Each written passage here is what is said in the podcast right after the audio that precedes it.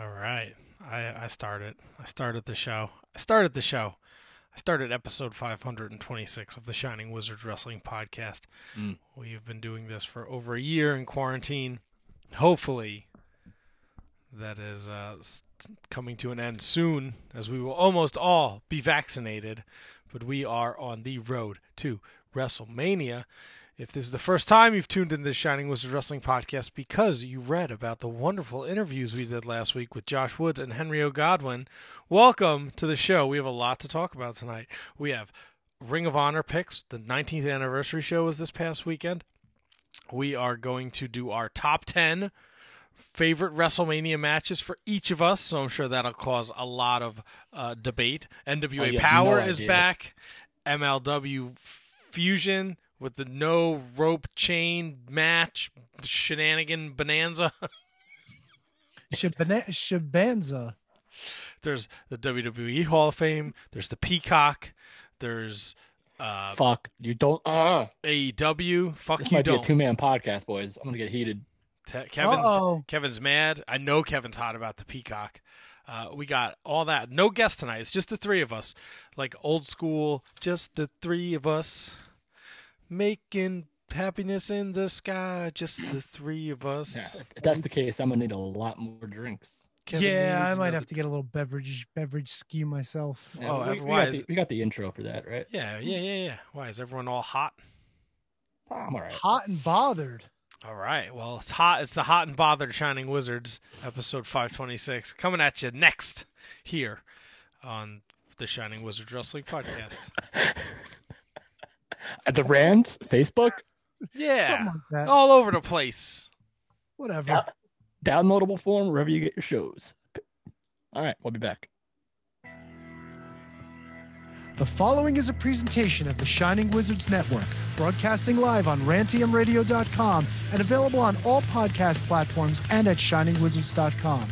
Follow us on social media at Wizards Podcast. Check out our merchandise at merch.shiningwizards.com. Do your Amazon shopping at amazon.shiningwizards.com and become a Patreon supporter at patreon.com slash wizards podcast. As always, we thank you for your continued support. And now, enjoy the show. This is Kenny Omega, and you are cleaning up the competition with Shining Wizards Podcast. What's up, fuckers? I love the big package.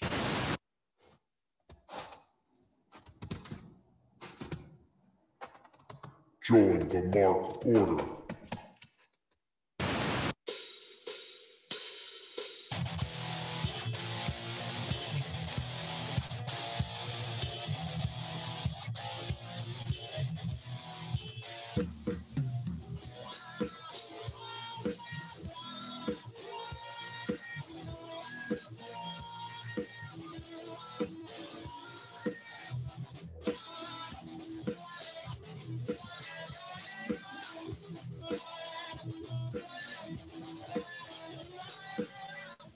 Welcome everyone live on the Facebook, facebook.com slash wizards podcast. Welcome everyone live on the rant, rantmradio.com.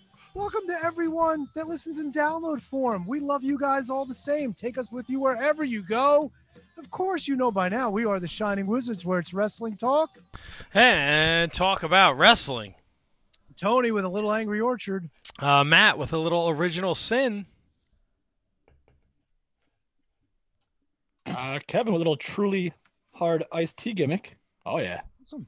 Fellas, what's going on? How are you? little raspberry action going on here. I'm good. I'm good. How are you guys? Dealing with holes in the roof, but otherwise okay. I'm sorry- Ah, I'm well, sorry to Tony, hear you're that. you're a God fearing man, right? Yeah, so Kevin, a little bit. So you understand why you have holes in your roof, right? I understand why I have a hole in my hiney. Well, because it's the start of Holy Week. Make the poo come out. Ba-da-da. Tony, that's why you ring this stupid bell for my stupid jokes. No, it was a good one, man. I'm No, your going belt. The, let, can we just let's? I got to put this out here since we've been doing All right. this. What is? And I think we've had this conversation before. The, bell the- is for inappropriateness, right? What is the point of the bell? Because you ring the bell whenever you want, Kevin. This is why we can't have nice things. Because when Tony gets his hands on them, he's just Well- smashing bells. He's hitting fucking drops. Thank God we're not in the studio. It'd be drop no, no. madness over here, hardcore. that, that's just not true. The bell was originally inappropriate, but I I use it now more for like extenuation extenuation like Putting an exclamation point. to kind of like to like to put a little oomph on something, a little Yeah. em- emphasis on the wrong syllable. That's I- right. Um so And I- And I think since we we've cleaned ourselves up a lot over the years, so I feel like the inappropriateness has dropped. So he has to make up for that with, you know, other things. He has to supplement the emphasis. You know, you know what? I never would have put it that way, but that's an excellent point. I mean, like for instance, Oh, Kevin's the master of, of the plug. You know, like he'll be like, "Well, you know, I was tweeting with uh with Brian Myers the other day, and so Oh, it actually was actually that's a very good. drop the plug, you get the bell." Tony, can you give me a little more? Can you turn your volume up a touch?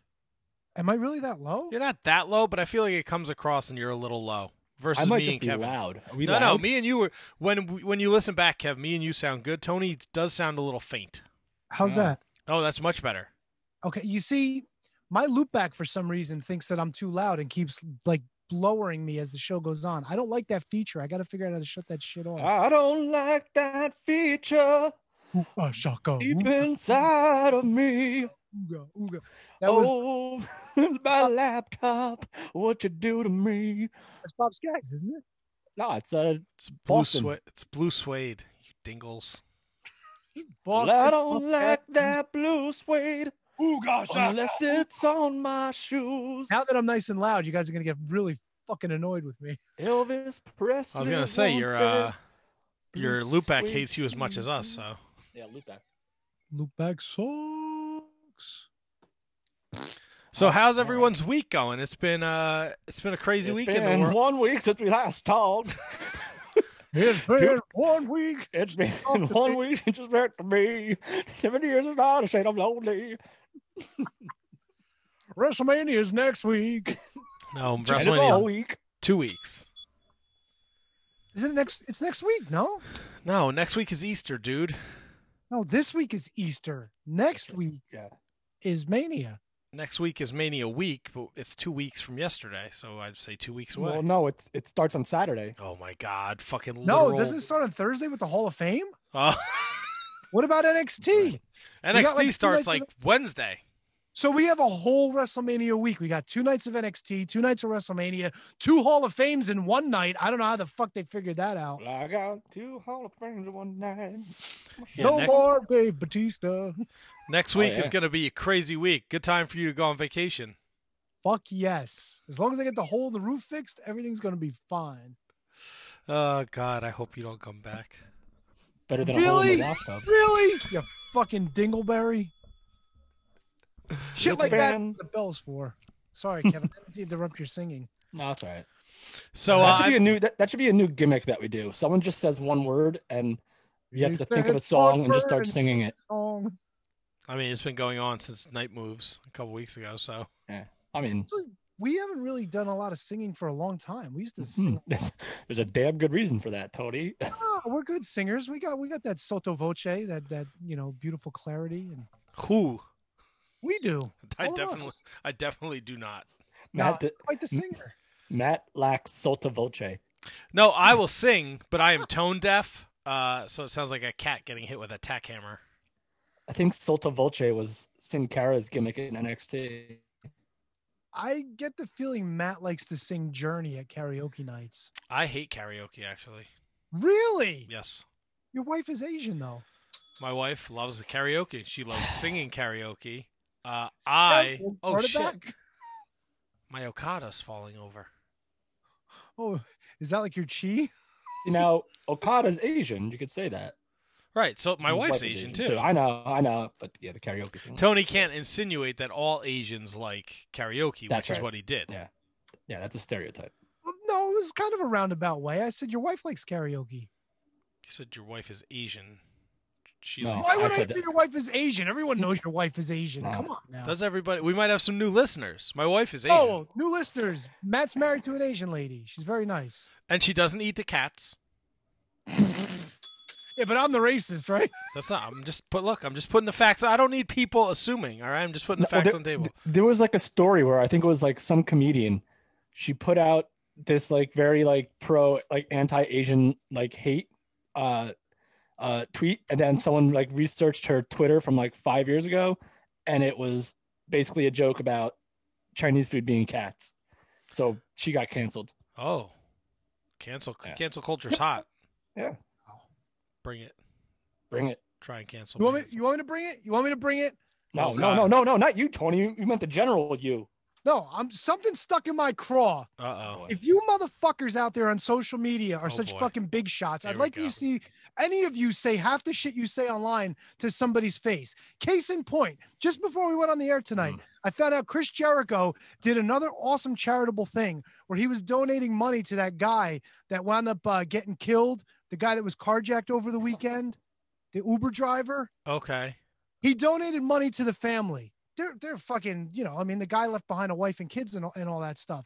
Can you believe some of these assholes online are like, well, it's a shame that Jericho donated to other things and he doesn't just donate to Uh. people that need. Fuck off, man. If you saw Jericho face to face, you wouldn't say one fucking thing to the guy. The guy's out there doing charitable shit and you still got to fucking bury him. Look, I'll bury him all day. I think he's a fucking with the fucking belly and all that shit. He needs to trim that shit down. Dude, When he's it comes to fucking Jer- 50 years old. I'm 47. My belly. Yeah, look at you. Look at you.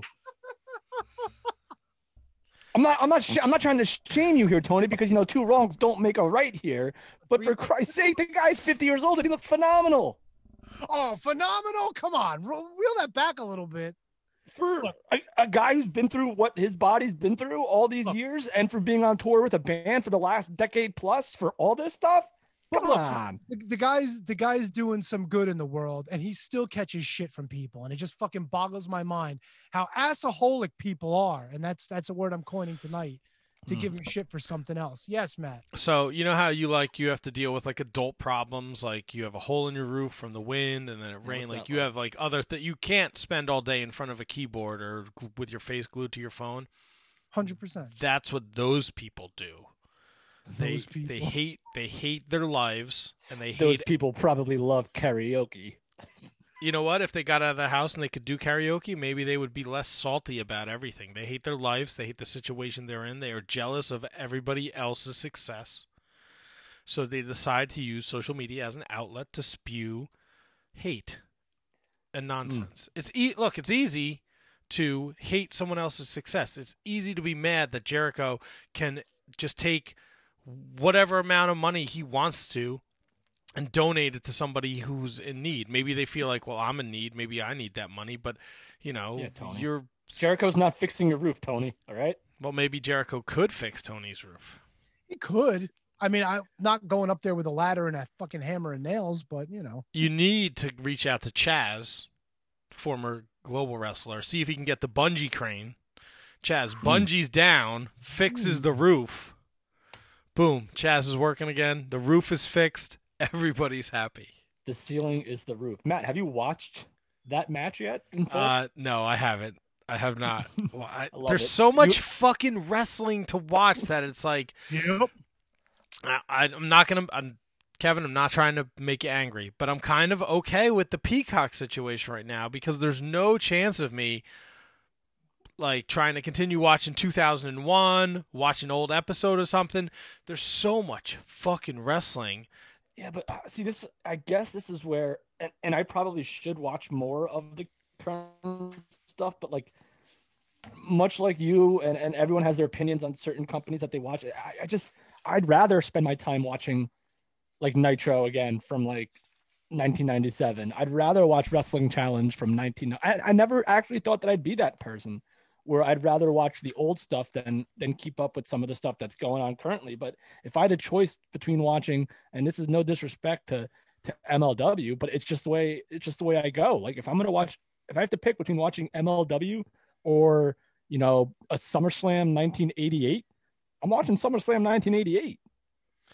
Is it because you are comfortable with like you know what you're gonna get out of SummerSlam '88 versus uh, no roped chain match and the fucking Los Parks cooking or whatever other nonsensical bullshit was going on in MLW this week? I think what it is is it's that just caught up to me. I'm sorry. Uh, I I just think it's the the process of going about and just making myself motivated to find it. I think you I think you struck a chord there with what I'm it's what I'm comfortable with. And uh but like all right, so say like I go out and watch like I don't watch Ring of Honor regularly, right? I don't. But I watched this show and I enjoyed the fuck out of it. You know what I'm saying? So like it's just the process of me getting to the point where I ha- where I get myself to watch it. That's the problem. The problem isn't I don't think I'll like it. The problem is getting to watch getting myself to go out of my way to watch it whereas I could just watch what I love. Like I think I I, put guys, I put the Royal Rumble 1992 back on to fall asleep to last night. Well, see, Like- that's so that's the thing. Like, and I don't think it's. I think it's you finding time to watch it. Like, look, I've been there. I'll put on like, uh, and you said it right. Like, you put on Royal Rumble '92 to fall asleep to. You're not gonna, you know, find a Ring of Honor and then fucking fall asleep halfway through it and be like, now I gotta go fucking back and watch it. I gotta find the time, you know. And look, it's we're not the busiest people in the world, but this all adds up. This adds up very quickly with whatever we each have going on in our regular life. Uh, I got fucked by Ring of Honor this weekend uh, because I had to work Friday night, which was fine. I knew I had to work, whatever. Uh, and I have Honor Club, so I know Kevin used my Honor Club login to, and I was like, and he was like, "Oh, you know, do you need it?" And I was like, "No, no, we're good. Like, I gotta work. I'm gonna come home. I'm gonna take a shower. I'm gonna make dinner. I'm gonna unwind." I sat down in my chair at like 11 o'clock Friday night. I put on the YouTube for the first hour. Watched that free YouTube thing. It ended like right at midnight, right when the show ended. And I'm like, boom, I'll go right into my honor club. I'll put the 19th anniversary on and I'll be good to go. I was ready to stay up till three o'clock. It took me all the way back to the first hour of the YouTube on And- Honor yeah. Club, and I couldn't fast forward. Ah, So I was like really annoyed, and then it took me, um, it took me till today to watch it, uh, because I just didn't have time. Saturday and Sunday I was busy at work and shit. if I if I can also add on to that, you can't fast forward or rewind when you watch the replay of the of the Honor Club stuff either. It's Well- really strange. What do you mean? Yeah, Like- can't you? No, sometimes like you know, you watch YouTube, you watch WWE Network. There's like usually like you can click 10 seconds ahead, 10 seconds back. I don't have that option. When I was watching it today, watching a few of the matches, you got to either slide the little dinghy or just Oh, do yeah, it. we'll slide the dinghy. Yeah, but it's hard to figure out where things are. Like if like look, if I'm watching Oh, something, it's like, on. all right, it's it's fucking in between. Who cares? Click, click, click, click, click, click. Usually about five or six clicks, you move ahead a minute, you're good to go. When you got to slide the thing, you have no idea where you're sliding it to. But your put in that computer doesn't. when you slide it over to the thing, it doesn't show you what's going on in the tiny. I mean, I know you're blind as fuck, but Yeah, isn't there like a little window that pops up that shows you kind of where they are? Like, I not that I noticed. Then again, oh, here's the other thing too, right? So like I'm doing work and I want to watch it while I'm doing my work. So it's cool that they put the little window, like you could shrink it down in the corner and it stays up on, you know, like on the top of your screen. So whatever you're tooling around with, it's always there. but you have no controls at that point either. Like if you want to control it, you got to go back to the main page and do all that zip zip sliding and shit. I don't know nothing about that. yeah. Oh well. and and here's the other thing. I I also kind of feel like I want to get to the point where I don't want to watch. It's gonna sound terrible. oh shit. I don't want to watch too much wrestling. Like I don't want. Like, I'd rather like if if I can watch like and plus it's March Madness, right? So I'm watching basketball. The Devils are playing. I'm watching hockey. I'd rather watch hockey than watch you know a show that that I can't completely invest in if it wasn't for this podcast. Yeah, it makes it makes perfect So- sense. it's just I don't want to burn myself out over watching like like the only thing I go out of my way to watch because I don't I honestly this is what Matt this is to the point where it's getting I don't watch uh, like I'll have it on but I don't watch AEW live anymore I'll watch it the next day when it comes on TNT.com TNTdrama.com and I'll watch it just like it's not and part of it is I don't think it's not the Monday Night Wars anymore there's no urgency to watch it because you know what I can watch it the next day like you did Ring of Honor or like or I can watch NWA Power um, you know, tomorrow or the next day. So there's really no urgency to to to get there other than of course what we do here. So like I watched AEW today. I watched last week's AEW today. Like like, like that's why I mean and I love AEW. I think AEW is probably other than Impact is my favorite show to watch. So it's just it's just crazy, man. It's just super super duper crazy. No, I, I mean I get it. I get it. You know, a couple. I think it was a couple weeks ago where I watched like from the moment I went to bed. Like I watched NXT when I went got in the bed. When that was over, I turned it off, went to sleep. I woke up. The minute I woke up, I had to watch like the ne- the last couple New Japan Cup matches. I still had to watch Emma. Like by the time I sat down to do the show, like I was fucking exhausted. And like Yeah. Tuesdays, I kind of because I put all my eggs in the wrestling basket on Mondays. Um, not so much today because I had time last night. But usually, like I do everything on Monday. Like I spend my day off doing wrestling shit. So then Tuesdays, I kind of just, you know, I don't. uh, I'm at Turner. I don't go on the Twitter. I don't really See, look at. smart. It's because it, it it's there, Kevin. That that what you said, like you don't want to get. There's such thing as watching uh, too much wrestling, too much of anything. You know, like I got to take a murder break sometimes. I got to take Oh, an good. office break sometimes. I got to take a break from Bob's Burgers. Like, I can only, you can only watch so much of something before it starts to fucking like wear down on you. And if you watch something good and then you put the TV, uh, you know, I'm not gonna single out MLW, but I am. And then you put on MLW, it's hard to fucking pay attention when it's terrible. And then you just feel like you're wasting your time. and I don't want to be that guy that's like negative because I think if you like Matt, you made you made a fantastic point. If you watch so much, like by the time you watch, you get to the third or fourth thing, whether or not it's terrible or not, it might be terrible, it might be good, but in your mind, you've already watched so much, so your attention span is so drained that at this point, something that could be very very good. Just because you're so tired and you if you you watch so much wrestling, it might come across 10 times worse than it really is. And then you don't want to be that guy that portrays on this podcast or on any podcast or on any YouTube video something being worse than it really is because that's unfair. Tony? No, I I tend to agree with that, but uh, you know, it goes to Matt's bigger thing. There's just too much wrestling out there, and you do have to play that pick and choose game. And sometimes you just need shit in between. Bob's Burgers, I love me some Bob's Burgers, but if I, was, if I had to sit down and watch Bob Burgers for like six or eight hours straight, I'd fucking hate Bob's Burgers. Which is so weird because I could watch like The Office all weekend on Comedy Central and, and then on Cozi TV the next day. You know what? You know what show I started doing that too, and it's been off the air for fucking years now. Is Aqua Teen Hunger Force. Oh, Tony, you scratch me right where I itch. I get on a roll with that. And Matt knows I hated that fucking show when I first found out about it. I was like, what is this bullshit? You also hated Family Guy. Uh, I kind of hate Family Guy again. Yeah, but I'm Family sure there was a period when you were in on Family Guy. Oh, of course, 100%. There was also a period when I was in on The Simpsons, but that was like fucking 20 seasons ago. All right. Let me ask you both a question. I'll field this to Tony first and then Matt. What show, like, that you don't know, like, say, like, you know when your favorite shows are on. And I know it's different in, like, the, the cord cutting age and the cable age where you guys might have different ways of watching the shows. But if you had traditional cable, right, and you're just going through the channels, boom, boom, boom, you're not 100% sure when everything's on. What is one show that if you stumbled upon, no matter what episode it is, you're not turning it off?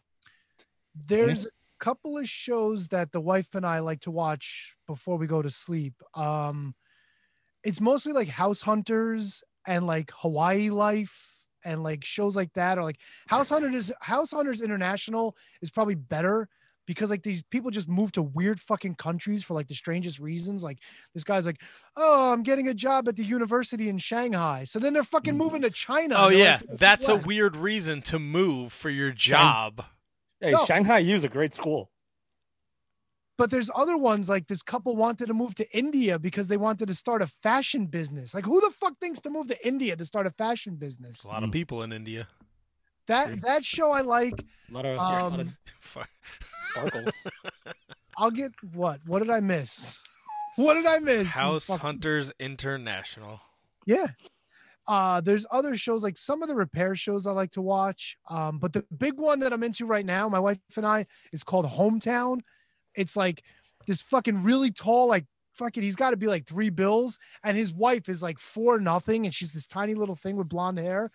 And they fucking they take people around like these like little towns and they give them two houses to possibly buy and they go well if you buy this one we're going to repair this and it's going to cost you this if we buy this one we're going to do this and so they pick the house and then the two of them go to work and this dude's like I had this wood that I found in this other house, so we're gonna build a beautiful little doorway out of it. And they fucking build shit for the house out of like scraps and stuff. It's the coolest shit. If that's on, I put that shit on. Oh The other show I'm really into. I'm sorry I'm taking so no, long. No, this is riveting.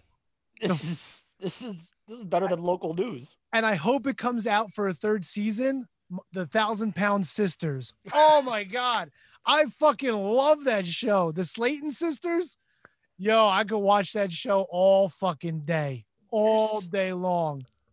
All right, so like I'm kind of regretting that I asked that question because like I, I- like I want people to get to to know us a little bit more than just the wrestling talk, and and I kind of now wish that they don't. Why? It's not Um, you that watches all these shitty, terrible shows. It's uh. They're not shitty and terrible. You'd be surprised what you learn Well, watching these shows. oh, It's What did I- so what did about you- Matt? Please, what I would like to know what you learned from House Hunters International. Yeah, and thousand pound sisters.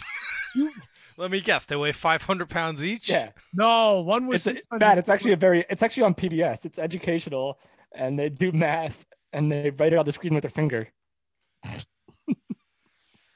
um, the House Hunters International is cool, like shows like that, Oh my because like you actually learn about about like the areas that they're moving to. You get a little bit of history, a little bit of like you know you get a feel for the architecture of the of the Ah, region yes, or the of country. course, yes. It's interesting stuff. So, Yeah, uh, Matt. the old man thing is not a gimmick. That's like a real life thing. What's Yeah. so old about watching these shows? I These don't. I thought you were gonna tell me you were watching fucking Bob Vila next. Sometimes I'll like if this old Ooh. out if this old house right. is on. Like, look, if I'm, I'm not gonna get mad at you for this old house. if I'm if I'm looking if I'm looking how to fix shit in my house, this old house on YouTube, like the fucking there's a Like plumber guy who shows you like all these plumbing disasters and how he fixes them and stuff. Interesting shit. You learn I'm just saying. Tony. Tony, those were very, very niche shows that you picked. I, I was expecting you to say like Cheers, South Park, Family Guy. No, you went with Thousand Pound Sister. Dude. Thousand Pound Sisters. Don't sleep on that show. That show is fucking awesome. All right, let's get to Matt. There's one sister that got the stomach stapling surgery because she lost weight, and these uh, the other one, she can't fucking help herself, dude. She's fucking eating herself to So- death. Hold on. It's the family so are apart. they are they still a thousand pound sister then? If the other one got their stomach stapled? No, well, here's the thing. The other one got her stomach stapled, and she was losing weight, but she wasn't supposed to get pregnant for two years, but she wound up getting pregnant in four months Oh, because I guess her and her husband were celebrating. that's scary. And uh, Wait, she had a husband when she was 500 pounds, and then she lost a bunch of weight, and her husband wanted to fuck her then, and she got pregnant. I mean, it makes 400 sense. dude, the 600 pound one's got a boyfriend that comes to visit her. all right, so it's six hundred. fucking- All right, so the it's six hundred and four hundred is what you're telling me. Yeah, yeah, that's what I said. Yeah, Still yeah. has yeah. a Okay, lot all of- right, all right, listen. God bless. It's a Well, whole, whole lot of Rosie. probably- it's probably about 350 or maybe three now. Well, she had the baby, so and the other one's up to like 665. She's like getting bigger. So, you're- so you're telling Nice. me like hundred pounds was the baby?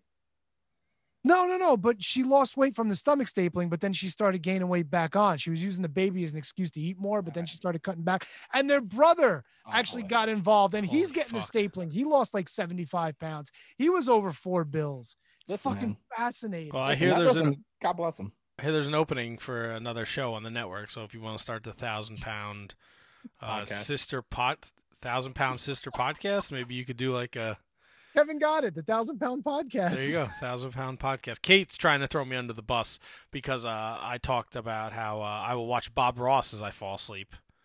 What's wrong? There's nothing wrong with dude, Bob come Ross. on. Nothing's that's wrong with Bob. Ross. He makes he fucking paints Bro. majestic paint, and it me he makes it look so fucking easy. It, he just takes a brush and he smashes it on a canvas, and there's like Dude, he, you see he uses like a freaking spackle. It's like a Yeah. kitchen knife, and he just starts putting stuff on there, the like a steak knife, and he's just scraping stuff on that thing. He's the best. I best put Bob Vila and Bob Ross in the same boat. Kevin. I, I, I'll either one of them.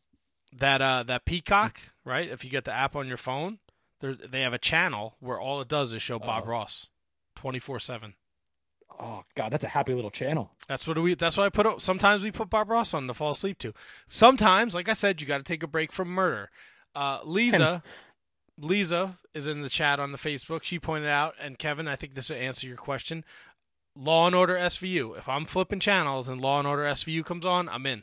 Give me Mister. Bro, See, You're I like the you're three original. nights away from Stabler's return Wait, he's coming back. to SV. Not uh, a, a one night dual crossover event because there's a new Law and Order coming out. Ah. Law and Order. God, what's it called? Uh, uh, organized crime. and that's Stabler's vehicle. Huh? The sad part is the original show's gone, and that was my favorite out of all of them. I you're love crazy. That was the original- worst out of all of them. No, fuck off, dude. It was the best. Out of uh, out of out of uh, SVU, uh, Criminal Intent, and the regular Law and Order. Law and Order was the worst one.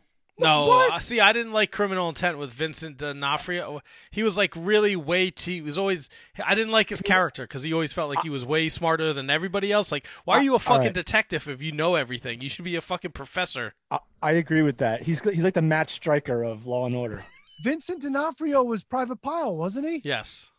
Speaking of Private Pyle, did you know Bob Ross before his painting career, he was in the Air Force? All right.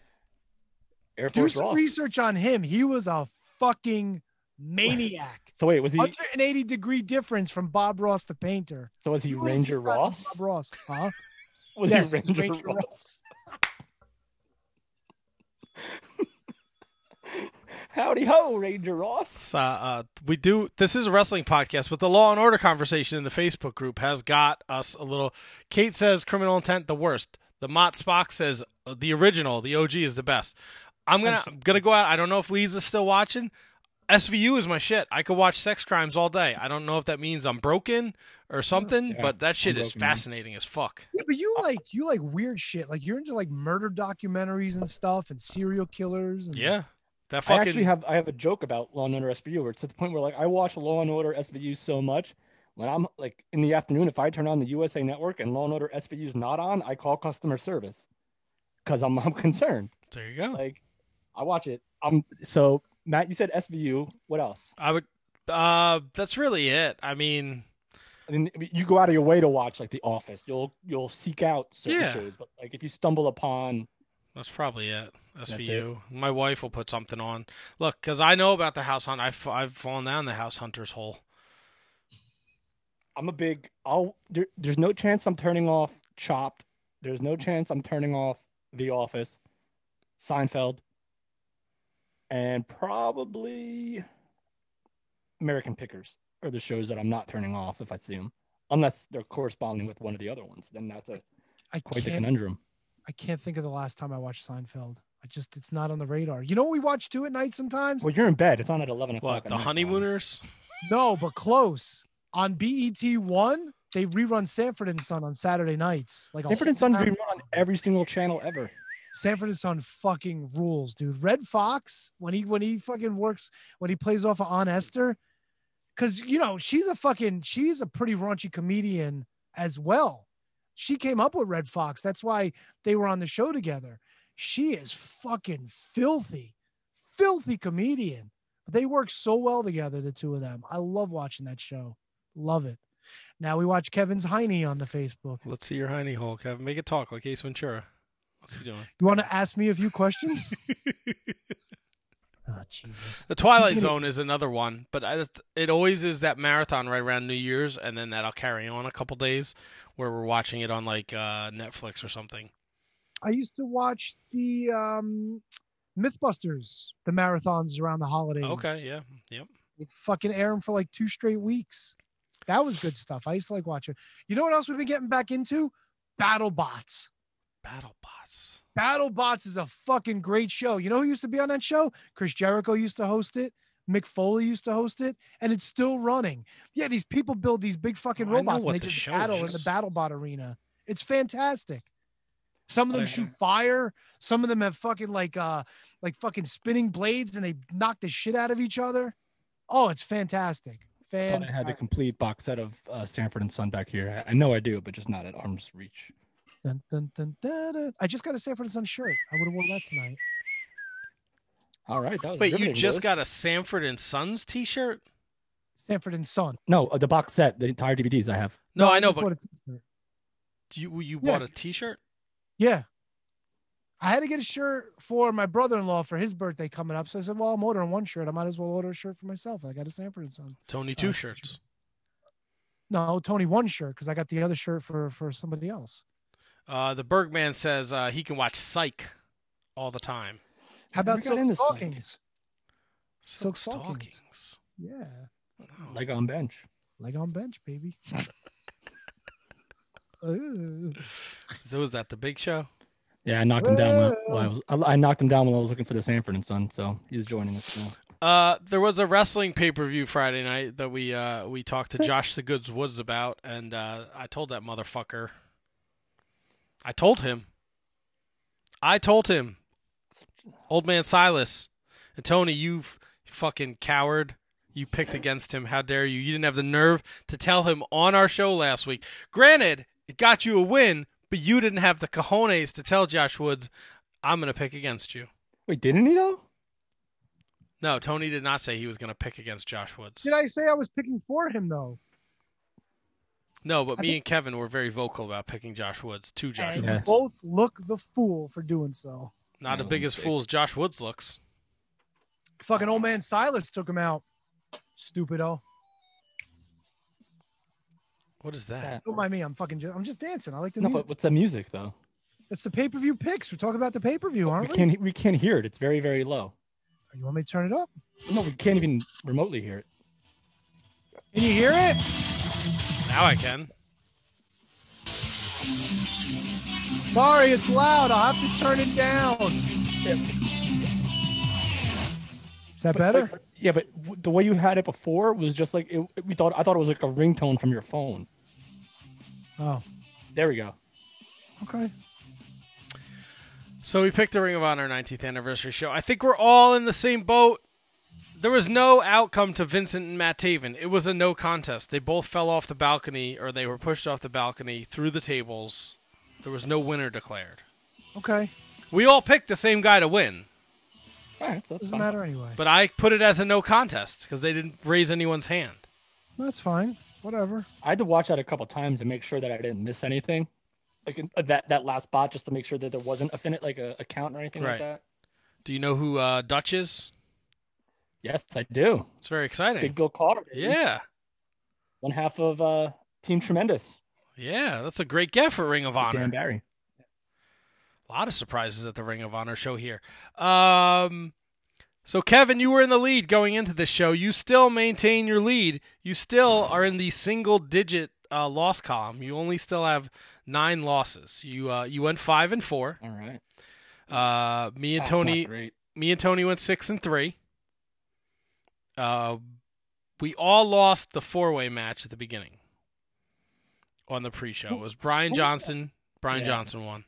Yeah. uh, Eli Isom, Danhausen, and LSG. You guys took Isom, right? Yes. Yeah. Yeah. I went with LSG, of course. Well, You know what? Put your, your heart. You put your heart into that one. Not bad picks either. I thought because they did a nice big package last week on Eli Isom that they were going to kind of strap the rocket to him.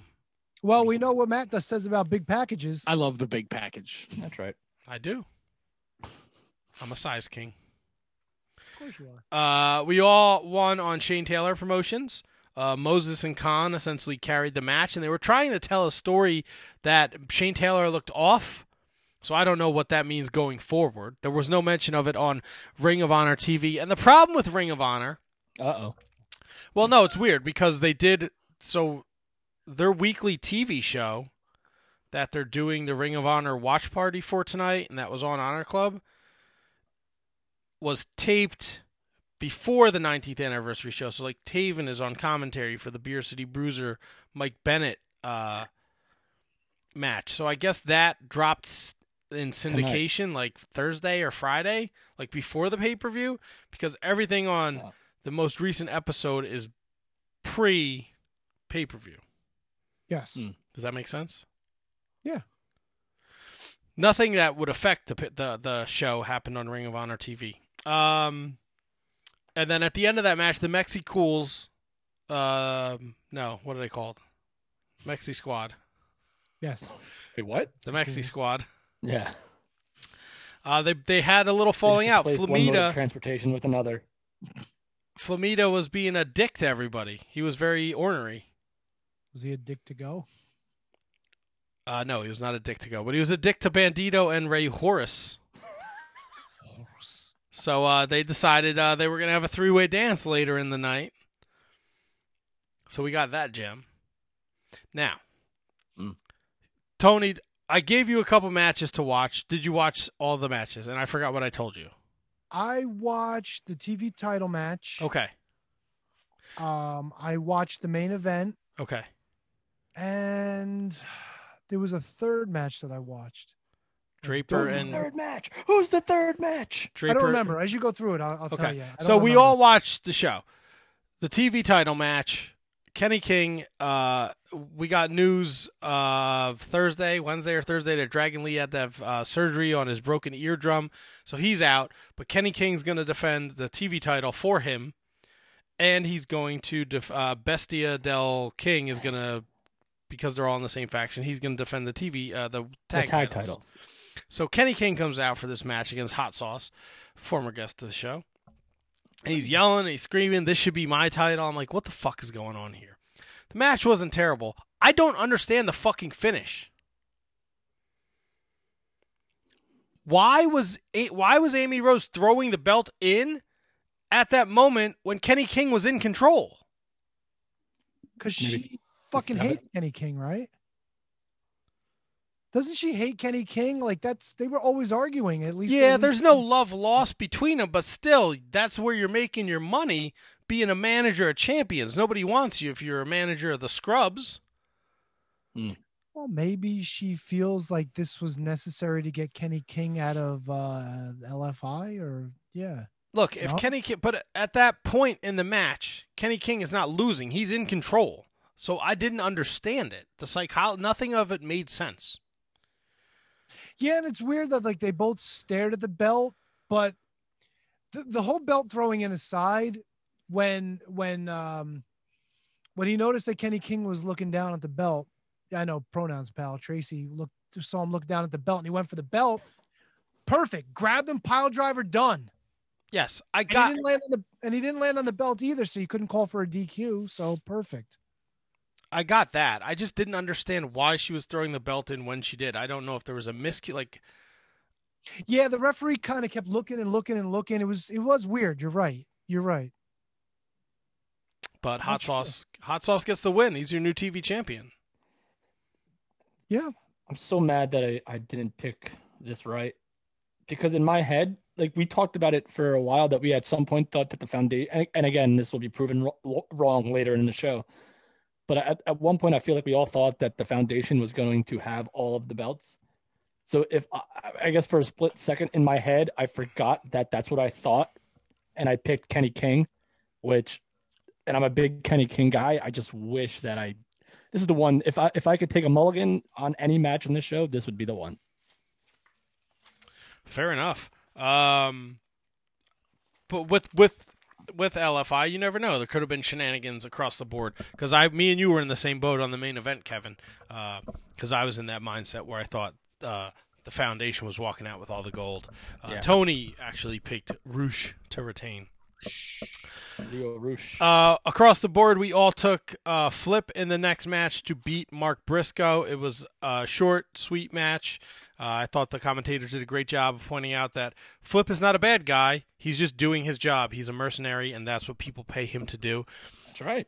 Uh, they, I still think he's a whiny bitch. Uh, they also brought up the fact, yeah, I'm calling out Flip now. Okay, he cries. Oh, God. He's crying all the time.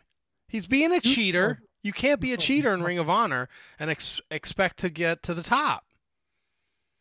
And now he's taking people's money. He's doing the dirty work. I get it. Somebody's got to do it. Come on, Flip. You're better than that. Hold up, timeout. Isn't Roosh fucking cheating every match and he's on the top? Come on, bro.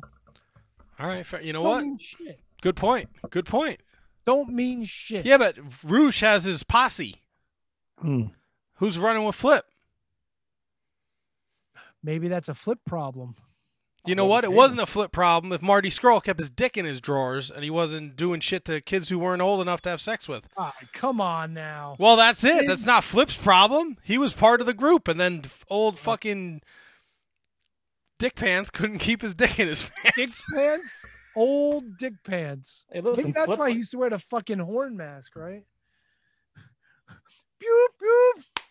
oh, Flip is getting Flip is getting paid, baby. You ain't worried. Flip is getting paid, and he has a world championship title match in his back pocket, but he has no friends. Ah, who needs friends? Hey, this isn't the pro. This isn't the pro wrestling friendship. This is the Yeah. professional wrestling business. Yeah, There you and Stone There you Cold didn't have any friends. Okay, but when Flip has to, if Flip decides he's going after Roosh, Roosh has got a squad with him that always tends to interfere in matches. Here's something. Yeah, but Flip like, but maybe- Flip can do some like, he can do some like Mission Impossible type stuff, or like he or some Die Hard shit. Flip's got money. his background. The guy's the guy's an army. ar- Guy's an army vet.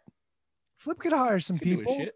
He could hire some mercenaries of his own. Oh, a mercenary on top of a mercenary. Plus, fucking double mercenary. A sub a submercenary. Kevin says he's got special ops moves. So, Yeah. all right, I still don't think he has a snowball's chance in hell. All right. Well, Unless he gets some, so he buys some people, some buys some protection. Well, well, mm, Maybe Ring of Honor will bring an APA. maybe you need to get brought in. maybe maybe they'll bring in AOP. I'm in no shape yet. All right, I just got back on the yoga yesterday. I just Yeah. started eating right today. All right, I got my sheep's milk cheese. We're good, but I got a ways to go. A, dude. I was thinking about that earlier. I got to start doing the fucking diet again. Yeah, we went on like a run like the last two weeks where we were like, we had the Hello Fresh, and that was like, yeah, we don't feel like cooking tonight. And then when I ate like 14 White Castles the other night, Rhiannon's like, this ain't hat. You gotta, you gotta do something.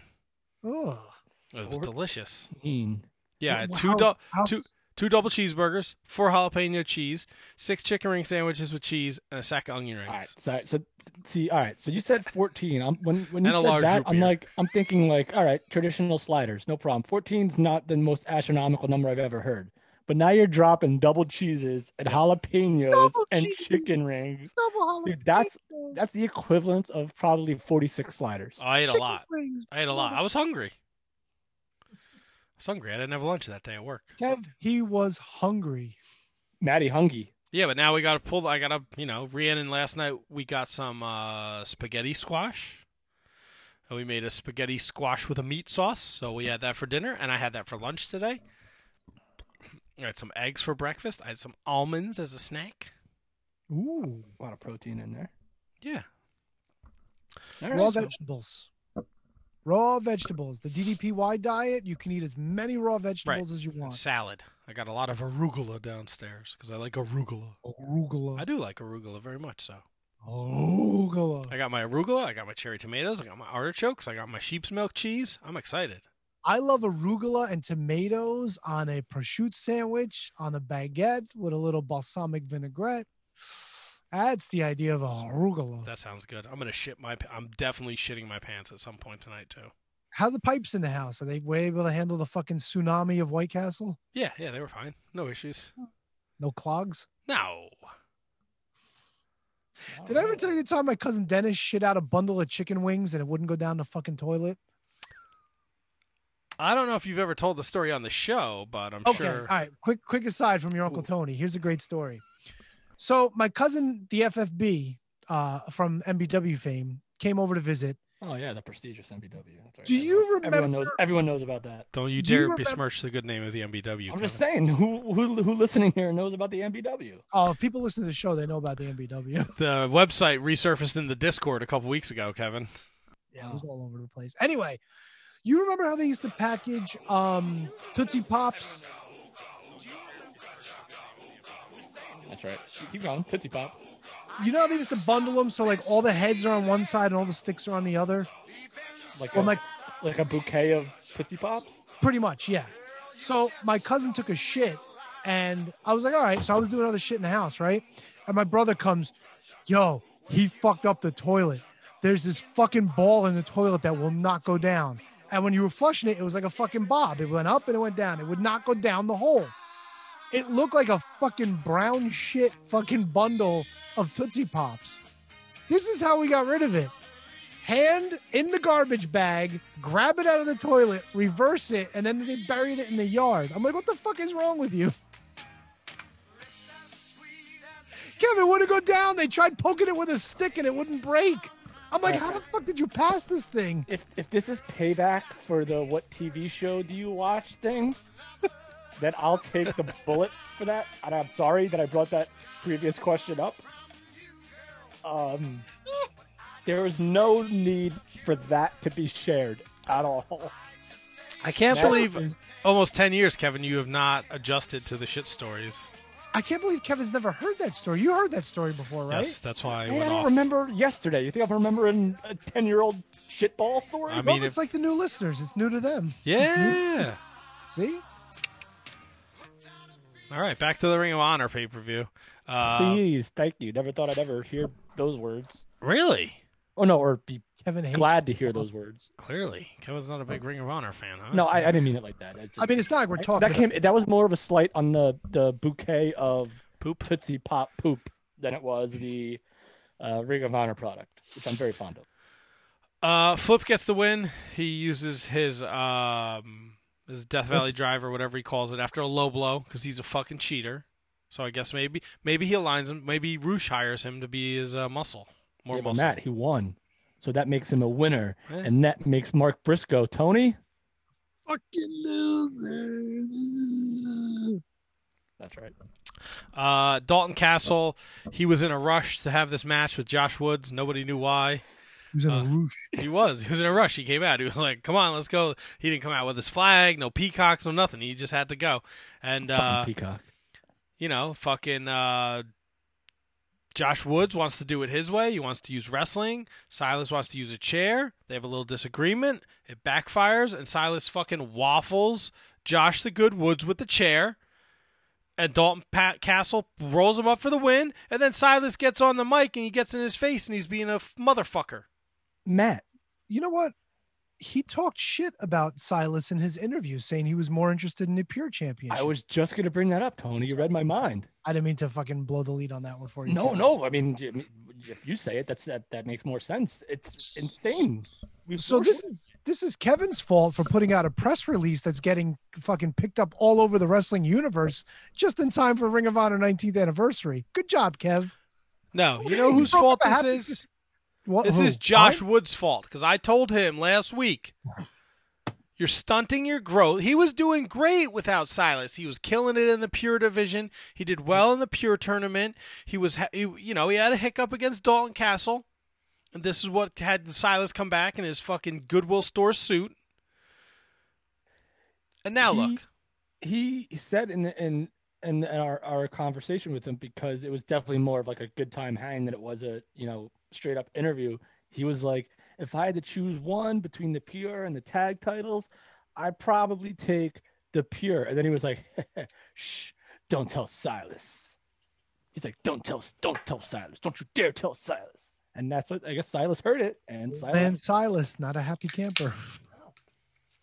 Everyone listens to the podcast, man. Silas listens. Well, Tony, maybe you and Old Man Silas can watch fucking House Hunters International together. Wouldn't mind. Wouldn't? Oh no, you wouldn't. I'll see if I can set that up. Maybe a Two of us, Patreon. the, the two of us under a blanket, enjoying some uh, some some tea international coffees and all that shit. Put a Java log on. Why would you get under a blanket and then try and drink a hot co- hot tea? So this way we're like nice and cozy. Yeah, you but if you're under you the, know? are you like sitting up under the blanket? You gotta be Okay. Sitting up. or we could spoon a little bit, you know. Yeah, but what the when the tea? You can't drink tea laying down. Wait, who said laying down? I mean, you know, it's me. Yeah, but you, you Keep- keep imply that you're under the covers. I assume you're laying down, and then when you say Oh. you're spooning, would you just Sorry. shock yourself? I'm just getting, I'm getting used to the new setup, and I just elbowed the, the ow. I just elbowed the tray table. You go, you're under the covers up to the neck or to the shoulder, re- the shoulder region, and you, you know, put the coffee. right. on If you're sitting up, but Tony said he would spoon with Silas. That implies I didn't say I would be drinking coffee while I was spooning with you Silas. didn't say. I'm You said tea. could you do coffee, vertical L-shaped spoon? Is that possible? Can you spoon sitting up? I would let him sit on my lap and I'd put my arms around him. Oh, I think that's called missionary.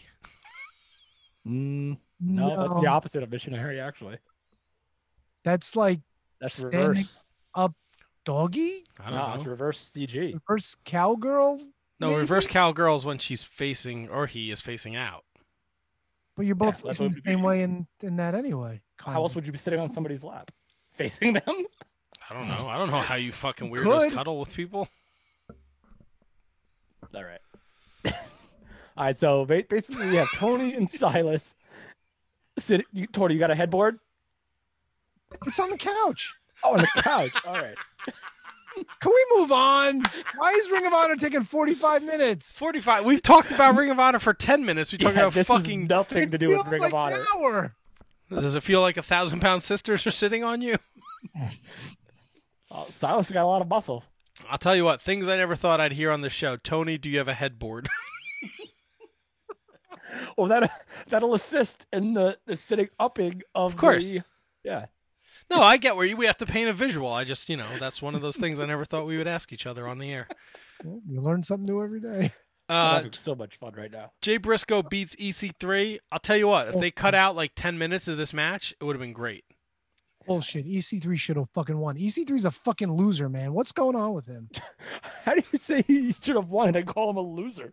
In the He should have won. Fucking dude, EC3 did fuck all in WWE. Now he's getting beat by fucking the Briscoes in Ring of Honor. Come Whoa, on, dude. Jay Whoa. Briscoe's one of the biggest stars in the history of the He's company. got to win. EC3 needed this win and he fucking lost. Yeah, No, that wait, makes him a fucking loser. That's Okay. right. He's a fucking piece of shit. You know, I'm gonna start calling out EC3. You know what, EC3? I want to bang your aunt. There you go. How you like them apples? Fight Oh, me, dude. God. I don't think that's really his aunt. Oh, Dixie, I got it. I got it. I got it. bro. Yeah, but what if somebody it's like okay. hears this and is like, Old fucking wonky eye herself. God. now Tony, are you mad because you picked EC3 to win this? Do you are you yes. Are you selling short the fact that Jay Briscoe is a two-time Ring of Honor World Champion, multiple-time Tag Champion, been there since day one? He's got in there and he's tangled with Misawa, Samoa Joe, CM Punk, Daniel Bryan, Seth Rollins.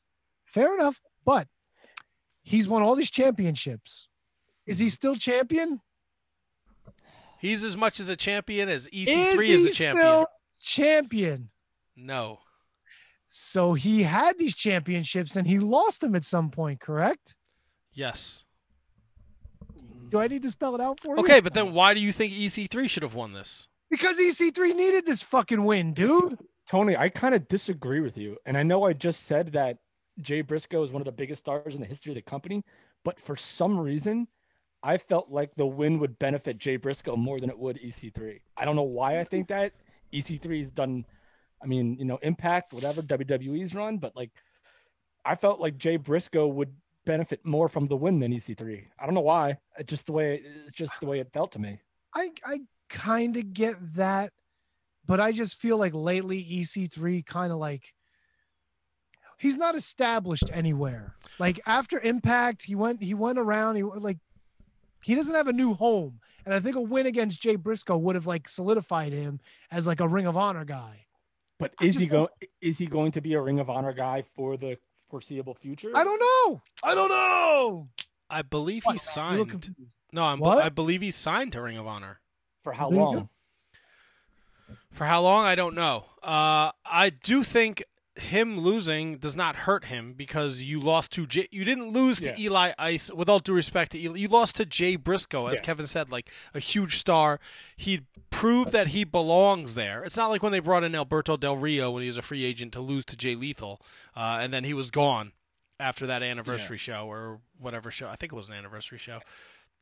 And I, I think that's the point that, that I probably didn't make clear enough. Is that I think that while Jay Briscoe certainly does benefit from every win, I think it, I think the point I was trying to make is that it doesn't really hurt EC3. EC3's got such a ridiculous like persona that like it's just like it almost seems like he could lose like the next like six or seven matches and it wouldn't hurt him. I I don't know. And Look, if the booking is if the booking's done right and the t- story is told properly, yeah, I'm with you on that, Kev. Fair enough. He looks like a million fucking bucks. Holy shit. Oh, he's always been in tremendous shape. Ever since he was Derrick Bateman. I actually thought you froze, Tony, but that's just you doing whatever. whatever you're doing. And then I saw you move a little, so I was good with that. Um, next was a match we didn't pick. Uh, it was the three way that they added at the post, uh, the end of the YouTube show. Bandito, Rey Horus, Flamita. Um, it was an awesome match. Yeah. Uh, they did shit that I didn't think was possible in a triple threat match. Go out, check this out if you're looking to watch like a, just a fun match. It was fucking awesome. Bandito won with the 21 plex. Um, Flamita's still butthurt about it. He says the Mexi cool Mexi squad is dead. Um, and uh, yeah, that was that. So, Kevin, thoughts on this one? Since I know Tony didn't watch it. Um, and this is we, this match was added, and I texted you guys that a match was added, but I didn't specify. The reason why this isn't included in the picks is because I thought that it would lead Matt to a spoiler conclusion that they had lost to Shane Taylor's team. So, uh, if I had mentioned this in our picks, uh, that this match was added, why would the six man tag team champions automatically be in a match against each other? It would just make no sense. So that's why we didn't include it in the picks. I'm so happy for this seemingly, and maybe for the last few years, this lucha insertion in in the major wrestling companies in America, uh, whether it's AEW, whether it's Ring of Honor, whether it's MLW. It's just incredible to see these guys get all these platforms and this matches. Like this is like a, I know triple threat matches can be kind of, you know, gimmicked and and weird, as opposed to a traditional one-on-one lucha match. This match was off the charts, freaking ridiculous. Ow. I agree. Kevin's got a stand now, so he's adjusting to it. So don't if you Yeah. hear the bonks, uh, it's just Kevin adjust. He's hands free. Yeah, I'm hands free and I'm literally smacking my hat and my face on. You'll be good. You'll figure it out. You'll get used to it. Uh, next was the fight without honor, Taven and Vincent. It was, I guess, Ring of Honor's version of a cinematic match. Um, Yeah. It served its. pr- I mean, I wasn't disappointed in it. I wasn't like that was awesome. It just kind of was what it was—a fight in a VFW hall. Yeah. Uh, I think the big thing to take away with it was that uh, we have a. It looks like we have a new member of the Righteous, uh, which is Dutch, uh, Bill Carr. So that's cool. Formerly of uh, the great New York tag team Team Trem. Well, I don't know if they're still on the team, but I believe he was with Dan Barry uh, as part of Team Tremendous. Dan Barry also a very funny stand-up comic, so go check him out. But ah, uh, I didn't recognize him at first. I had to obviously go to the to the interwebs because it's been a while since we've seen him, and he looks totally different. It Yep. changed his Twitter handle already. Uh, great debut, great stuff. Yeah, I'm excited to see what they do with him. And I like, uh, and I guess we'll talk about this when we get to the end. So I don't want to put the cart before the horse. Tony, Yo, they're bringing back the Ring of Honor Women's Championship, and they're going to do a tournament this summer. Donk. yay. Angelina Love and Mandy Leone came out, and Maria Kanellis Bennett said, Angelina Love, if you can beat Quinn McKay, you get a bye in the first round. I like that Quinn McKay is gonna work. Quinn McKay is gonna fucking eat her lunch. Yeah, Quinn McKay is winning this market right now. I hope so. I was not, uh, and I think Tony texted us a couple weeks ago. He thought he recognized Quinn McKay as a worker, and I was not sure. But then Tony did his due diligence, and she what did she win a Super Eight? It was like the women's version. It was to crown the first like ECWA women's champion. I forget exactly what they called it, but yeah, for all intents and purposes, it was a, it was a ECWA women's Super Eight. So that'll that'll be good. It'll be interesting to see uh, who they bring in for this. Sumi Sakai. You would think, right? Right, but who? You can't have a four-person tournament, can you? Sure, you can. Sure. I know you have Session Moth, but can she? Is she, you know what's the travel thing? Because I know she's from Ireland. Well, you don't have What? to have her. Well, you're gonna do it. Don't tell me you're gonna do a tournament and then have four people wrestle. That's not a tournament. I'm sure that I'm sure they can get some some some beautiful, talented women from right here in the good old U.S. of A. That's fine. I don't need beautiful. I just need talented. Entertain me. A couple of beautiful. I mean, look, every men's tournament, you got a couple slobs, but you got a couple handsome guys, right? I Right? guess. I guess. Like for every Mick Foley in a tournament, I'm not saying Mick's not handsome, but he's a little slovenly. You got a Rock who's you know quite handsome. All right. Yeah, that's a good point. know. You know, Maybe they bring in our dear good friend who just posted a picture of herself wearing our Shining Wizards pink and black. Maybe Gabby, Oh, Gabby, or, there's a good Gabby call. Ortiz, that'd be a great call. And she just posted a picture of rocking the pink and black. and it's got 236 likes. and she's attractive. Yeah, Nice. maybe they bring in some of the. Listen, say what you want. There's some talent around the New Jersey. I mean, I can't speak for the entire country, but in Jersey alone, and New York, and maybe if you want to go to down to Philly, there's some talent, man. So it's it's right in their wheelhouse to to bring in maybe like um God, I don't want to. I don't want to. You know, I'm not going to mention names because I don't want to leave anyone out. The the Gabby thing just happened to pop up, and I I saw her wearing the shirt. So you got some talent, man. There's no lack of talent, that's for sure. There's no lack of talent in the area that Ring of Honor could bring in, or maybe they bring in. They go with the established names. Maybe I don't know who's under uh, Tony. You might be able to answer this better. I don't know who's under talent with companies like you know NWA or you know the United Network or Championship Wrestling, but maybe like a Marti Belle, maybe uh, you know, maybe you maybe Kairi Sane comes back from. I don't know, like who knows? Maybe Kayla Sparks makes her return. Kayla Sparks has a lot on her plate right now, Tony. Kayla That's a TV show. Yeah. That that wasn't even sarcasm. That was like legit proud. I'm happy for her type comment. Uh, next up was my favorite match, the Ring of Honor Pure Championship match, Jonathan Gresham and Dak Draper. What a fucking match. What a story. This was awesome. I really like this. I hate the cliche, but dare we say that this was Dak Draper's coming out party, Matt? 100%. Yeah. 100%. First of all, I like how he wore three shirts to the ring. And then Caprice Coleman said, fucking- Caprice Coleman said, that's what happens when you don't move your merch. I fucking laughed so loud. Uh, oh, we didn't even talk about. I'm sorry, Matt. We didn't even talk about Rocky Romero joining the, the commentary team. that's right. as this Rocky was there. Yeah. A little surprise ski in the beginning. That was awesome. That was awesome. This match was unbelievable. They used both guys used all the rope breaks before the 10 minute mark. Um, and man, this was just a great storytelling, great wrestling action.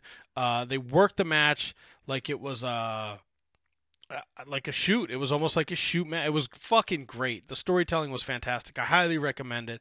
Uh, and they work great together. Um, you don't realize how tiny Jonathan Gresham is until you see him in the ring with Dak Draper. Dak Draper's got he's got height. He's got he's got size. So, and that's probably why WWE gave him a look. Awesome match. Tony, you didn't watch this match either? Didn't get to see this one. Okay. Um, next up was the Ring of Honor World Tag Team titles. The Foundation was successful again. So Tracy Williams, two weeks ago on the show, said he's looking to make history and walk out with two brand new championships, and he did so. They beat uh, LFI, which was Bestia, Del Ring, and Kenny King. Kenny King substituting, or excuse me, Bestia substituting for Dragon Lee. This was another finish that I thought was fucking weird. Was Amy Rose involved in this? Refresh- one? Yes. So what happened? Bestia wants to use a chair, so he calls for it, and she slides it in the ring, and he has a problem with the way she slid it into the ring, and that allows Rhett Titus to get him from behind and put him in that weird full Nelson submission. All right, so isn't that kind of isn't that kind of like a, a callback to what happened in the TV title match? It's it's her tossing something into the ring that just doesn't end up well. Well, he this time he asked for it, and it got to Bestia, but he was like, "You need to give it to me the way I asked." I guess handing it to him, I haven't the slightest idea. Crazy. It was just it weird. seems like it seems like maybe if even if the execution wasn't perfect, the idea behind it was, uh, you know, consistent, I guess. right? I don't Like, know. I, thought it understand was mean- I understand that like the I understand what you mean where like they were on the offensive when she threw the the belt in, so that didn't make sense. But it just seems like they were trying to go with the story of her being involved in it not working out. Yeah, well, they worked her out all right. Uh, Oh god. Didn't that did not see that coming. Rhett, uh, Rhett, um, Rhett hits a dropkick while he's distracted. He gets him in the full Nelson clutch, um, which I guess the best way to describe it is like uh like a, a camel clutch, but instead of uh, putting the arms over the knees, he has him in a full Nelson. So he's applying all the pressure to his back. If you can see That's that visually. Uh, Bestia taps. Uh, so we have new tag champions. The Foundation leaves. Kenny King is fucking screaming at Amy Rose, um, and she says, "Fuck you," and goes to leave. And Kenny King grabs her, says, "I'm sorry, I'm sorry," uh, you know, whatever. And uh, he's holding her arm, like apologizing to her, and then uh, he says, "Like, uh, you're done now." And Bestia fucking spears her, and that's a wrap. I'm guessing she's out of LFI. So let me ask you a question. Now, Bea Priestley took a cutter, and everybody's in an uproar. Right. But everybody's okay with uh, with uh, what's her face getting speared now You know what? by I was not in an uproar over either thing, so I don't know. I didn't have my finger on the pulse. I avoided social media Friday and Saturday because I didn't fair want to see any spoilers. Gotcha. Understood. Um, and then we had our main event. Oh, sorry, Kev. Go ahead. No, it, it, it caught me off guard, and I, I, I thought that maybe we're in a place where we don't do that anymore, but they they did. So I mean, it's still wrestling, and there, I guess if it's wrestling and you accept that it's entertainment, then I guess there's a place for it. Especially as long as you're still having intergender matches all over the world. I guess we can't look at it through the lens of pop culture eyes or regular society eyes. It's wrestling, so that's gonna happen, I guess. And it's LFI. They're heels. They're done. She's costing them titles, so she's out. Uh, championship match: Rush Jay Lethal. Um, I enjoyed the match. Uh, I like how it started off like it was a traditional wrestling match until Rush spit on the back of Jay Lethal's head. Yep. Um, we were doing good, and then there was a. Uh, for those of you not didn't see it or you missed it, maybe Tony. I don't know if you got to see this. There was a backstage segment in between. I want to say the Pure and the Tag Championship match where Jay Lethal goes to Todd Sinclair and says, "Please do not uh, call for a disqualification if there's outside interference. Like we will handle this, please." And Todd says, "I'm going to do what I always do and use my discretion," which is why there was that weird moment when um, LFI came out and they hit him with a chair where Todd goes to ring the bell and then he doesn't. Yeah, they mentioned it on commentary. I didn't see the interview backstage, but they they made it uh, clear in commentary that Sinclair was using his discretion. Uh, I really enjoyed the match, though. Um, I thought I, I got kicks at like uh, when Rush dumped a bottle of water over himself. I was like, "Well, that's fucking dumb." but then they went in the ring and they chopped the fuck out of each other, and every time Rush got chopped, the way the water, oh, it was great visually. And I don't know if that's something somebody at Ring of Honor told him to do, or if he just did it because he knew they were gonna have this chop fest. It was cool. I- yeah, I don't even know. Maybe he it could even just be like a happy coincidence where he was just freaking hot as shit and he poured water on himself and they just happen to get the the chop spot. It could be it could be any one of those things, but I agree, Matt. It absolutely looked fantastic. and uh, hot finish, lots of uh, lethal injections. He gets him with the drop kick in the corner. Uh, you know, he gets it twice and he gets the win. Uh, and then we're doing a little post match beat down shenanigans. And here comes. Oh, I'm sorry, Tony. I like Ian Riccaboni. I really do. But the whole when you mess with the bull, all right, we get it. We get it. We get it. Wait, what happens when you mess with the ball? You Yeah, get the happens, Sonny? fucking horns. Oh, that's what Rush says. No, that's what Ian Riccaboni says. Yeah, but that's what fucking- that's his thing. It's his finish. it's like. All right, we get it. We understand. What Kevin Kelly does it every time Okada hits the Rainmaker. I didn't say that was better. Perro, you mess with the bull, you get the horns. The, the, I, I guess the only difference is when when Kevin Kelly says it, he's actually doing the Rainmaker, whereas the Riccaboni thing is like he's waiting. It's like a two parter. It's like you know what, mm-hmm. like you know what, when you mess with the bull, and then you have to wait for it, wait for it, wait for it. Yeah, get the horns. Whereas when Okada does it, he's actually doing, he's actually saying it while the Rainmaker happens. I don't know. Just my no.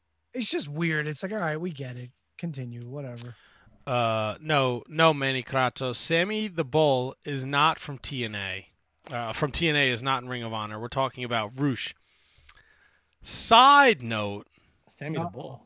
sidebar. Hold on, let me just make sure I'm, I got this right. Was it Vito the Bull No, it was Sammy the Bull. in TNA? Was he a Russo guy? I think he was in Johnny, WWE. You mean Johnny the Bull Stamboli? Uh, Johnny the Bull. Not Sammy the Bull. Johnny the Bull. There's no Sammy the Bull. Right. Oh, Sammy the Bull is a fucking was a gangster who's in Yeah. prison. I Well, maybe that's what he meant. Oh, is he? Is he a prisoner? Is he- I think he was in witness protection. They got busted for doing something else. He might be in prison. I don't know. I think Johnny the Bull Stamboli was also With Big Vito, the Mamalukes. yeah, Yes. but I think he also was was he Relic or who he had that, that weird like Great Muta mask on in TNA for a while. Relic, Reckon, I'm gonna wrecked tell him. Damn near killed damn him. near. damn Uh, near Relic, killed him. yes. Holy shit! that- what a pull! That's Johnny the Bull. Well, Kevin's Johnny the Bull pulling pull. things. Uh, so You you ain't lying. so Johnny the Bull is also a real estate agent in New Jersey. That's right. I'll sell you a good fucking house. That ain't no bull. Uh, you know what you do when you mess with the bull? You'll get a 4.1 interest rate on your house. friend of the show, Char- Charles Cobb, Pat Cobb. Oh, jeez. He texts he me. want? He texts me at the end of February. He goes, uh, "John Hugger might re- refinance my mortgage." I said, "I have no fucking. I don't know what that means." He's like Johnny the Bull, Johnny Stamboli. I was like, "Holy shit, he's a mortgage guy, huh?" That's fucking cool. What is it? Everybody that's in wrestling becomes a mortgage guy? Yeah, sorry. So I saw the cross. So sorry, we're si- we're all over the fucking place. oh, that's fine, man. We're interacting, baby. I love it. Um, okay, so you don't like you mess with the bull, you get the horns when Ian Riccaboni says it. I think it's just played out. Maybe I've been watching too many Rush matches lately. I don't know. Maybe, Oh, maybe don't, they- yeah, don't do that. Are you in a flood zone? We'll come mess with the bull. Stamboli, and we'll get you. He, him and Conrad can do uh, mortgage commercials. And. Rick Steiner. Oh yes, Steinerbach. uh, so post match, they're beaten down on Lethal. Here comes Brody King. Brody King says, "You are real tough. Uh, when you got all your boys with you, you won the match. You know, almost with no interference. Well, I got a squad with me now. Out comes Tony Deppen. Tony Deppen's all full of piss and vinegar, and then here comes Chris Dickinson and Homicide on the apron, and they attack and they beat the ever living dog shit out of LFI. What a fucking awesome, awesome moment. Now, Dickinson's never been in Ring of Honor before. Correct. I don't think. Wow. Yeah, no. Uh, I was. The only reason why I'm so upset that this happened last is because we had to wait so long to talk about it. because this was legit my, like this this made the show for me. Like legit, I, the wrestling was fantastic. Every match was good. This was just like your, like Eric Bischoff kind of says it all the time in his podcast. When you have a legit good surprise, there's nothing freaking better than that in professional wrestling. There's nothing better than that. And I know it's Ring of Honor. It's not on, on the scale of an AEW or a WWE. But if you're a wrestling fan and you watch Ring of Honor, there's a surprise. They give you this amazing surprise that you never saw coming in a million years. Uh, like I'm, I'm like I'm, I can picture it in my head, like right now, the entire thing. Uh, it was un- it was awesome. And it's funny too because uh Homicide is also working for the NWA. and and Tony, you're right. I tweeted this too. I'm like, wait a second, what's going on here? The amount of and AEW and Impact use and with New Japan, they use that term, the forbidden door. Oh boy. No, Tony, let, hear me out. This is good. If if there's an NWA aspect to this, and there's forbidden doors on so many levels, I, and my tweet was: professional wrestling is a big house that has a lot of forbidden doors, which means if all these companies can somehow work together, and I know I'm putting the cart way before the horse here because we have no idea, but if if this happens, and now we have Ring of Honor back with NWA and NWA with Ring of Honor, and now you have you know, NWA and AEW working together with, you know, the United. It's, oh, possibilities, man. Possibilities are endless right now. No, absolutely. And and you mentioned Rocky Romero, Kevin Rocky Romero, New Japan, uh, Brody King and Chris Dickinson are both in the New Japan uh, Cup USA, which I have a problem with uh, because they are facing each other in the first round.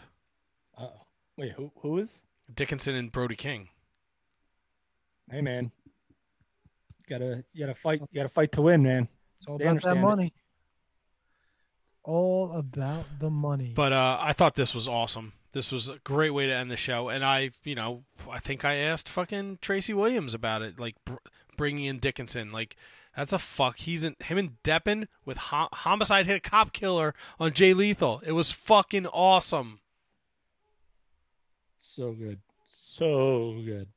I just hate the phrase forbidden door. I just fuck it just irks me. You know, but Tony, it, I'm not using it because I I love it. It's just when something is used so much, it just becomes the expression that you have to use so someone knows what you're talking about. I get it. No, I'm not blaming you. I just hate the phrase. When I hear forbidden door, I think of like a fucking 70s porno. Like Why? Behind the forbidden. It sounds like some fucking like Linda Lovelace filthy kind of movie. I think of like a murder mystery where there's like a you put on the the freaking candle holder and a forbidden door opens. What I No, no. I think a Forbidden Door. I'm thinking like it's like a whole bunch of guys that want butt sex, and it's like, will she open the forbidden door? And at the very end of the movie, she opens the forbidden door, and everybody goes to town and happily ever. All after. right, yeah, I took it. Compl- I I I took it as like a secret passageway in like Webster. Oh, it's a like, secret or like or like.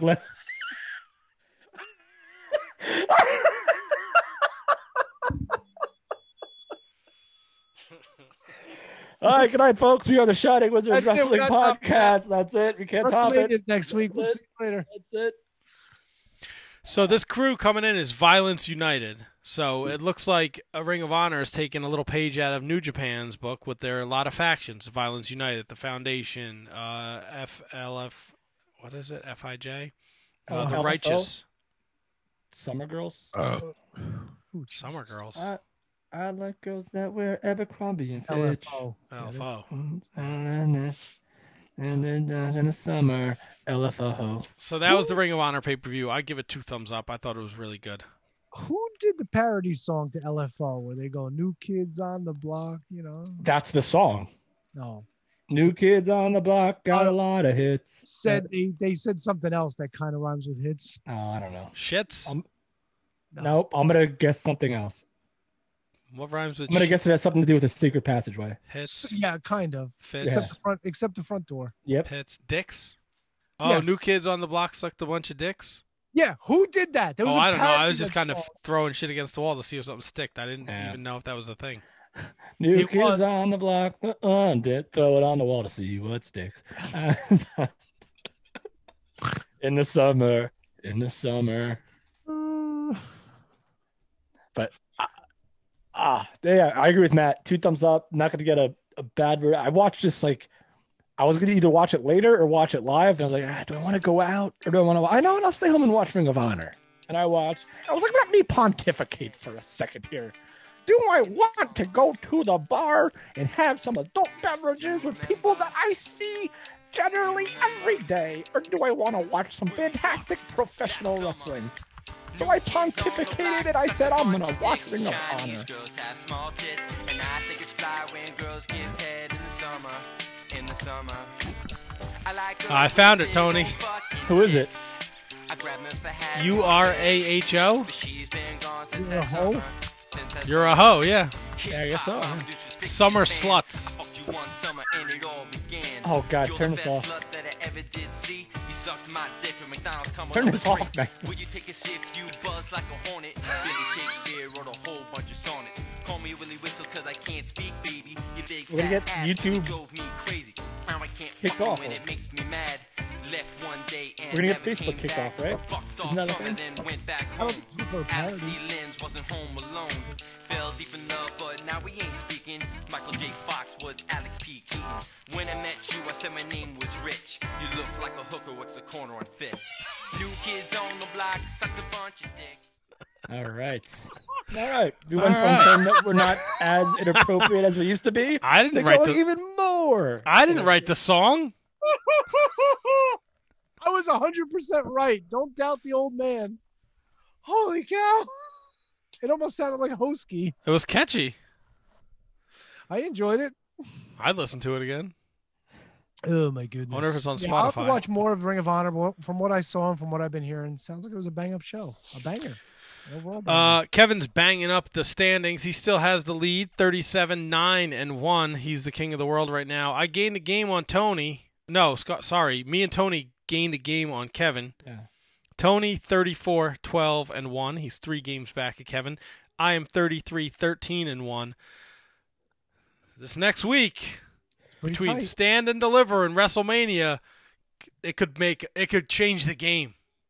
It could really, really, really, really. And I think, isn't there are there other pay per views during this weekend, or are they just network specials that we're not picking? Like, No, isn't the it Impact one is Saturday oh, afternoon. yeah. That's a network special. Yeah, we're not picking that. Wait, Stand and Deliver is a pay per view or is that a special as well? Stand and Deliver delivers a two night NXT takeover special. Yeah, it's a takeover. But it's a special. It's We not- are it's a take- it's a takeover. it. It- It's it a counts. It's a- takeover. It's a takeover. It is counts, loaded, Tony. loaded to the gills, Tony.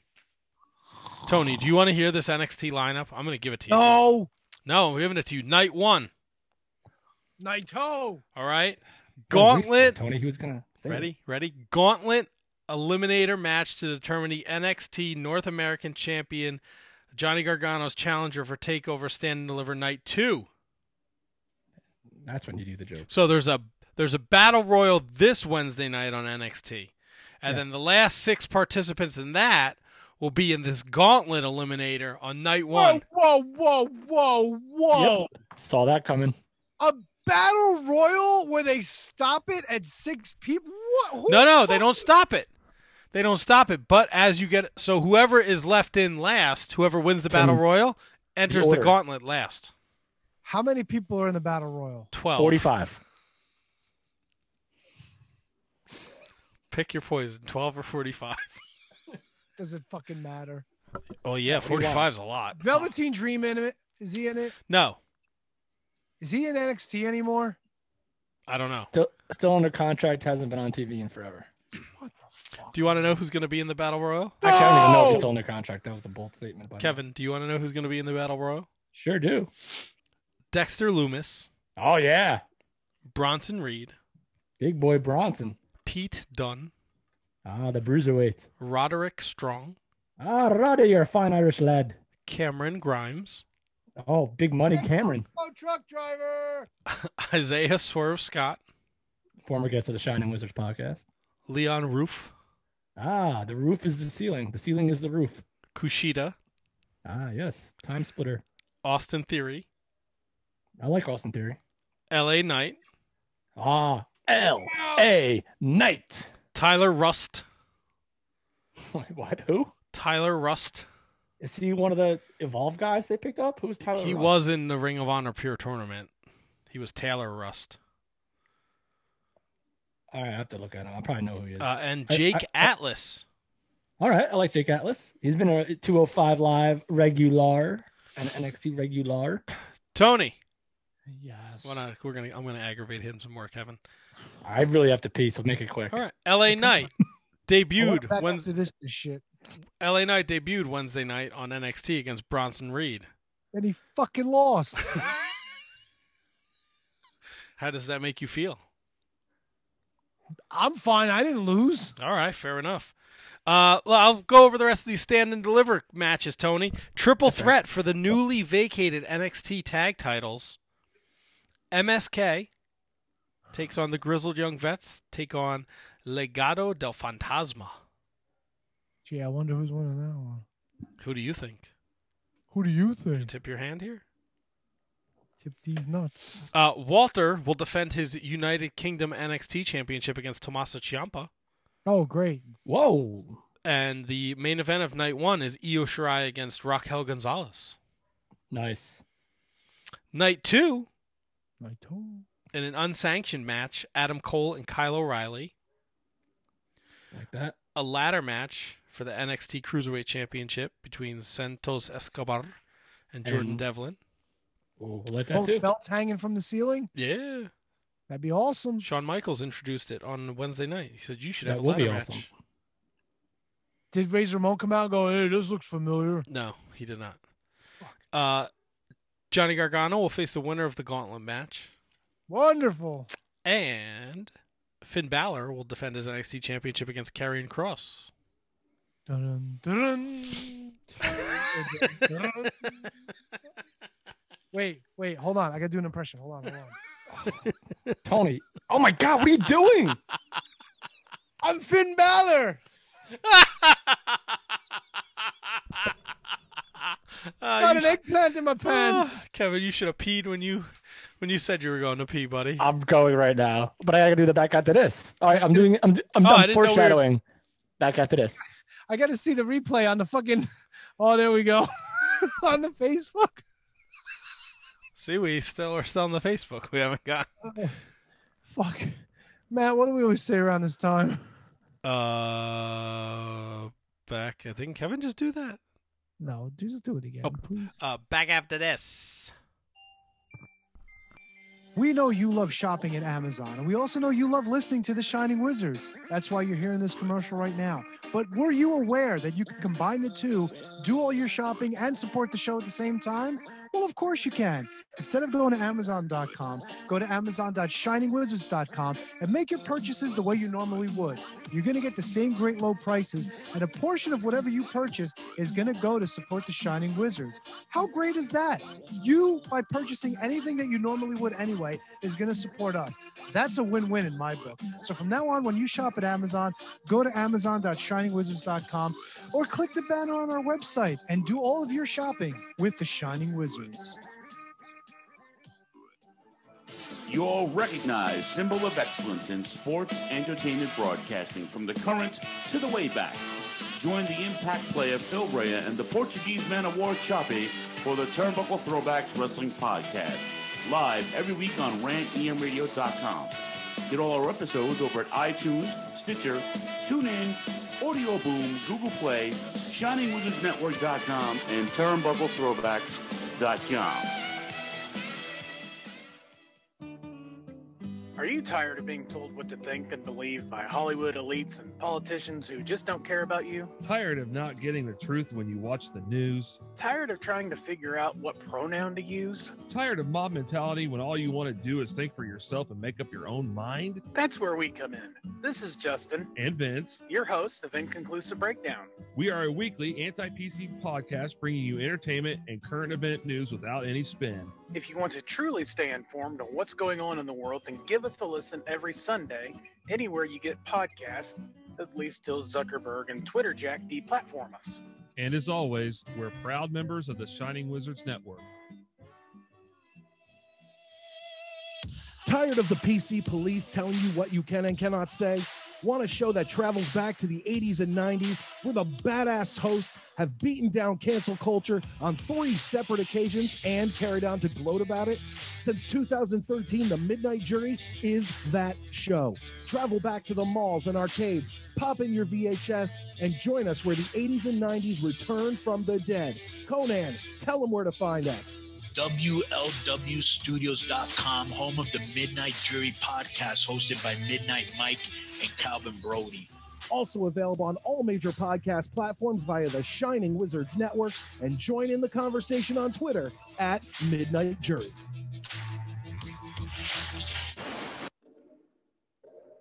On March 31st, there is strength in numbers.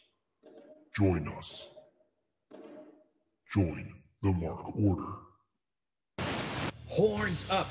This is Rock from Radioactive Metal. Join Snowy, Kareem, Aaron, and myself right here on the Shining Wizards Network every Friday for your weekly metal fix. We talk to all your favorite artists, cover all the latest metal news, cover all the latest releases, and feature brand new unsigned bands. So sit back, grab a beer, download the latest episode, and always remember it's not metal unless it's radioactive metal. Good morning, good afternoon, good evening, and good night. My name is Thomas, and what's your name? Uh, I'm Alan. Alan. Oh, yeah, yeah, Oh, yeah. yeah.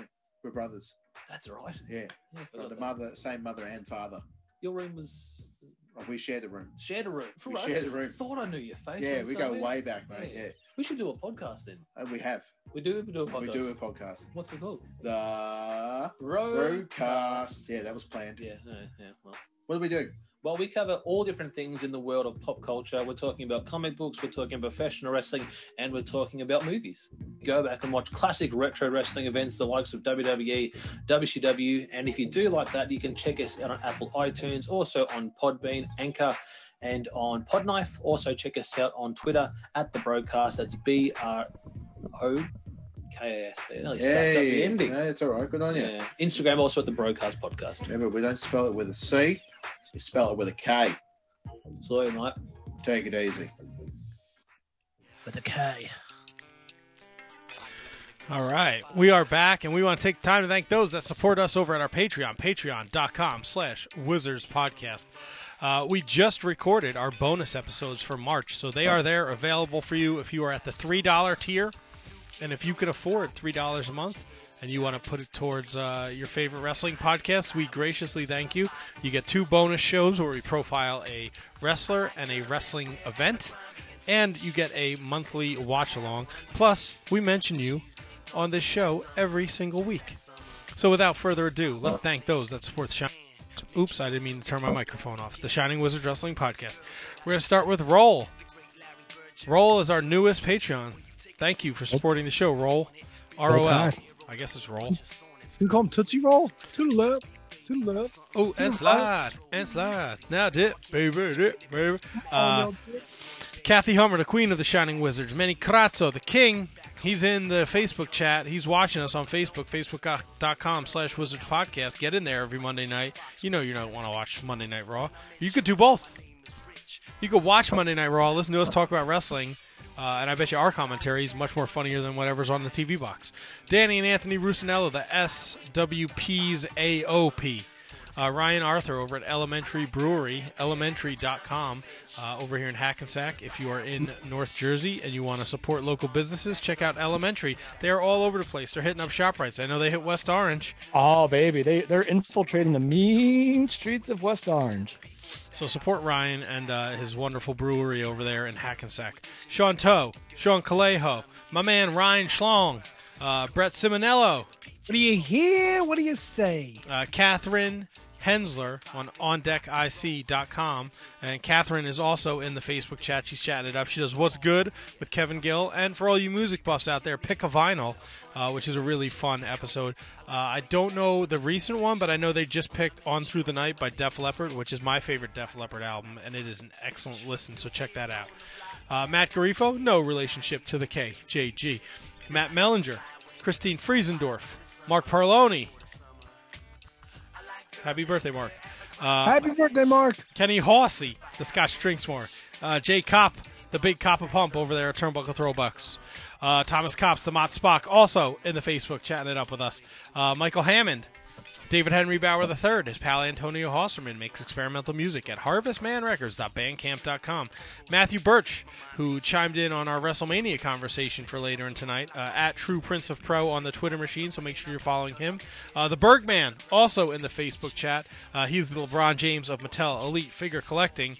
Uh, Carrie Cowling, uh, she's rocking that pink and black. She's chatting it up with the Shining Wizard. I think she was in the chat too, hating on Arugula. How dare you hate on Arugula, Carrie? Arugula is delightful. Uh, and last but certainly not least, Mr. William Mercier Jr. Lives are going to be in William Mercier's hands. You know what I mean? What? I know what you mean. I Did know what you mean. Did you fart on the, the freaking staple of the, the thing? No, I farted after the staple of the thing Why would you fart after the staple of the thing? Because I had a fart. I was waiting till after the thing and then I farted after it. I thought that was a good thing. All right. It's a very good thing. Farts are good things. But William Mercier is a good thing too. Of course. Don't Lives are going to be in his hands. Yeah. And I think I got. I think I covered everyone that supports us on Patreon who was in the Facebook chat. Uh, Kate, the Mott Spock, Kratzo just bounced. The Bergman's there. Uh, Carrie was in there. Lisa was in there. Uh, all great supporters and friends of the Shining Wizards Wrestling Podcast. Tony, NWA Power was back this week. Oh boy. Into the fire. So was the original theme song. You weave your spell, your eyes they look at me. Do you want me to play some Dokken? Yes, please. Please pull up the Dokken. Now, is this the Dokken or the Dokken parody? You know What what? I don't know if there's a Dokken parody to this, but uh, I, if there is, I'll find it. You can't parody the greatness that is Dokken. You just well, we just heard a parody of a song that was considered pretty catchy. I mean, you could do like a Burger King like one. Into the fryer. Oh, I like that. Ooh. Awesome music video too. Awesome music video. I'm so glad they brought this back. No, no offense to Pantera. Pantera's awesome. Didn't fit this show. Just So T Donk, what's the deal with Power now? You have to order it on Fight every week. Fight TV. It's four ninety nine a month to subscribe, and it airs every Tuesday at six oh five. So you subscribe to Fight. Uh, I subscribe. Well, I mean, Fight's free, but I subscribe to the NWA Power as part of my Fight TV uh, account. Yes. And it never airs on like YouTube or anything like that. No, everything is gone from YouTube. So if you subscribe, I'm not sure if you subscribe, you get access to all the stuff. I know that if you subscribe, you have access to the old pay per views. Um, at least Into the Fire and oh god, what was the other pay per view they had? Uh, oh, you might, God. even get, you might even get NWA 70 with that. I'm not 100 percent sure. I know what you're talking about because I literally just looked it up the other day. Oh, Fuck, Matt, what was not back to back to the attack is on there? No, it's the one before that. Uh, into, no, into the fire, right? That was it, right? No, there was one after Into the Fire. Matt, help me out, brother. It was the TV title tournament. Crockett? No. Nope. Nope.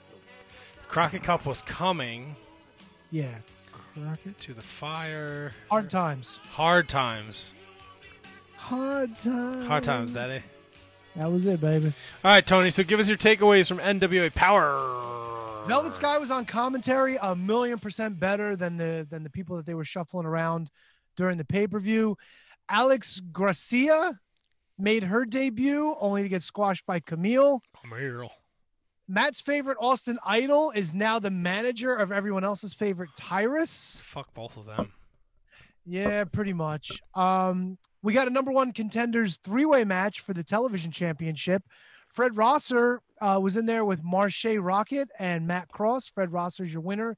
He's going to challenge the Pope tomorrow on uh, Power for the championship.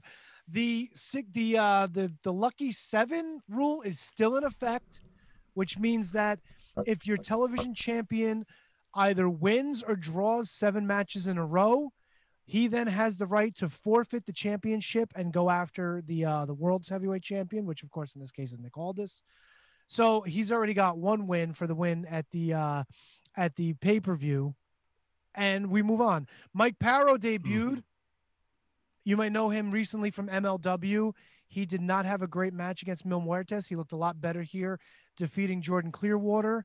Uh, Thunder Rosa came out, and this was a fucking strange segment, right? So Thunder Rosa hits the podium with the bald guy, who I always forget his fucking name. Matt- Kyle Davis. Kyle Davis. And she's like, you know, I lost my championship, but that's cool. I'm on a mission. I'm going to get it back.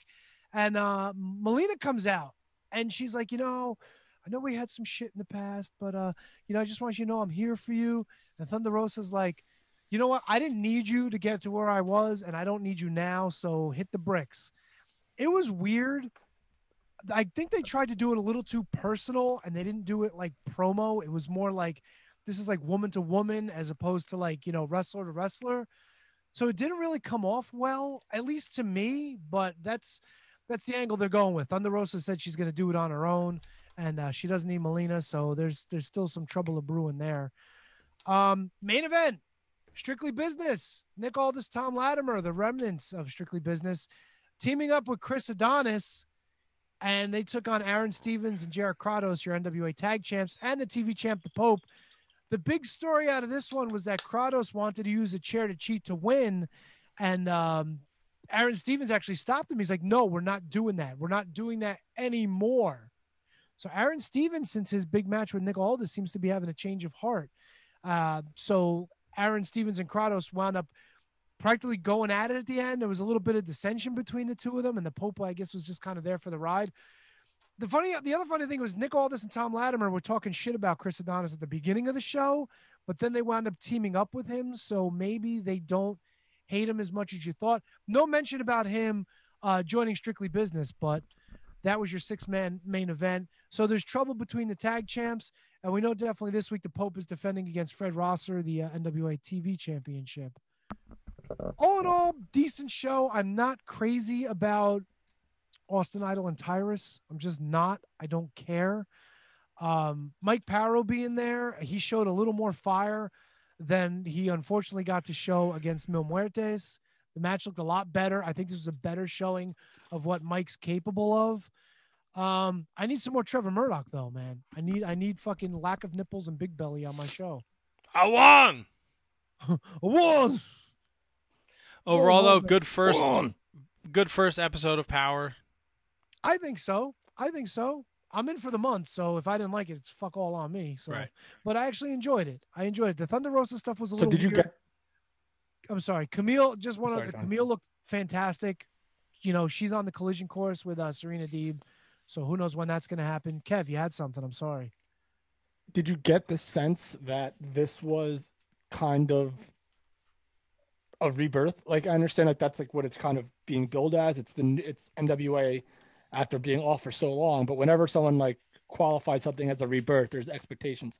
Do you feel this was a solid rebirth, or does it still seem like it it's the same NWA, which is not nothing wrong with that? Not the same NWA. It's different. I mean, look, when they started Power, what a year and a half ago now. You know, it, it was a different animal. Dave Marquez was there. Jim Cornette was there. You had the Rock and Roll Express. You had Homicide and Eddie Kingston. You know, they brought in guys like uh, the Beer City Bruisers. Um, you know, you you had your Marti Belles, your Ashley Voxes. You had uh, James Storm. You had Eli Drake. You, of course, unfortunately, uh, you know, uh, Stu Josie- Bennett on question mark, no longer with us. Stu Bennett actually stepped up and did a great job as a replacement for Cornette. Ricky So Starks, Zicky Dice. Yeah, Zicky Dice. So Exactly. just so just like any other company where when they lose their stars, they're just going to have to to rebuild and grow, just like a, a sports team. You lose your top guys, you got to re you got to regrow and, and figure something out. Because like I said about the women's division in Ring of Honor, there's there's no lack of talent out there, right, Tony? Yeah, e- exactly. And I think Nick Aldis, I forget who interviewed him recently. Someone asked him about possibly working with AEW, and he's like, "No, that's not my thing. The NWA is my thing, and uh, I I ply my trade for my company, and I don't see any benefit for me going and doing a show like Dynamite. So, who knows? Who knows if that's side talk where he might actually show up? But it was brought up to him, and he pretty much shut it down, saying the NWA is his house, and he's not going anywhere else. So, And and, and don't forget, bef- pre-pandemic, there was a huge story with the NWA and Ring of Honor, and maybe because of the fallout of who was involved in that storyline, maybe he still has a little bit of a sour taste in his mouth. You know, it's not like when the when the pa- I'm sure the plan maybe, and I don't know, I could be talking out my ass, but when mm-hmm. things reopened, we were gonna get that Nick Aldis Marty Scurll match, and then that Me Too thing happened, the movement, and he was involved in that. Now he is nowhere to be found in the world of professional wrestling, rightfully so. But you know, maybe that makes the people at NWO they they kind of still have their guard up. Like we can't sink all our eggs into this basket again. God forbid. Because look, we are in the same. We you know, it seems like every couple of weeks we gotta have a fucking text message shit where we what episodes do we have to delete? Who do we have to take off the page? It's like it's you really don't fucking know anyone in this business. It's crazy. So I can Right. understand why Nick Aldis might say something like that. and the the other thing is too, like Dave Lagana was caught up in that, and he was their, you know, heavy duty production, like right, because they were doing um what were they Carneyland. doing that YouTube Carneyland, yes. Yeah, and I which I, think that love, by the way. That was good stuff, Kev. I'm sorry. No, no, it's fine. It's just that you know, still the delay is still kind of there. Um, but I, I I think even with that being the bigger issue and the most important issue of not knowing who you can and can't trust in wrestling, I feel like if they don't go back to that cross promotion, I feel like it's them wanting to take care of themselves first, and then if it comes along, if you want to work with other companies, then then you do it because you can't you can't just not you can't just not shut the door on every opportunity that comes to make your product more received or more known by a mainstream audience. So I feel like I don't think those doors close just because certain people are scumbags. I just think that you the NWA's focus should be, and Tony, you could probably talk about this way more accurately than I could, is focus on getting your brand back. You've been off the longest. You haven't been around uh, in in over a year. So get your brand on on point first, and then if the opportunity comes to work with Ring of Honor again, or if the opportunity comes to work with AEW, I don't see how you turn that down, and then eventually just just do it. That's fair enough. I mean, two points. Nick Aldis is working closely with uh with my boy Billy. Oh, uh, so of course. Sorry. You don't, yeah, you don't ring the bell for your own name drop. No, no, no. I, I didn't mean to. I saw Matt reacting, so I was like, yeah, you know what? You're right. That deserves a bell. But uh, I'm sorry, WPC, I should say. Anyway, Um, so like all these guys are Nick Aldis's guys. It's like you know he's he's working close with uh with Corgan. Tom Latimer's his guy. Um, God, who else was back there? Um, Well, you got guys like Royce Isaacs now that are working. well, Royce Isaacs, yeah, I mean he's not around, but but a lot of it is people that Nick Aldis, I guess, feels will fit, if that makes sense. And the other thing is like Thunder Rosa's been like touting this thing now where she's going to be bringing in more women to the NWA.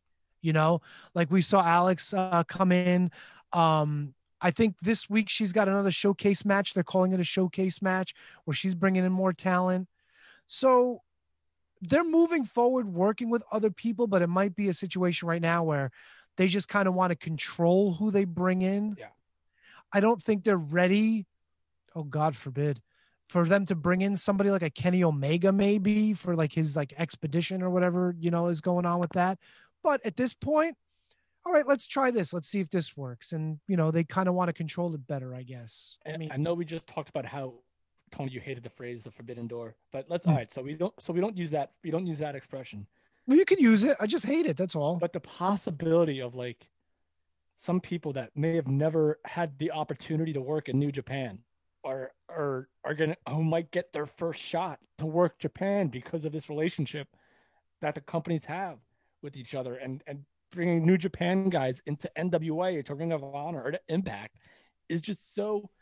If it wasn't for the pandemic and this thing happened, we'd be talking about it. I think on a completely different level because it would be more consistent and more active. We would see Impact guys on, you know, maybe in a in the New Japan Cup.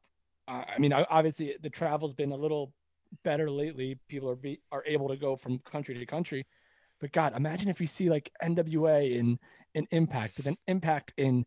Imagine if um, Tony, imagine the storyline you could have with NWA and Impact, where TNA was N- TN, NWA TNA when it first started, and that and the feud you could have over that ten pounds of gold going back to TNA with it. Talk about belt collectors. Talk about like the, the ten pounds of gold in in in, in, in Impact. It'd be crazy.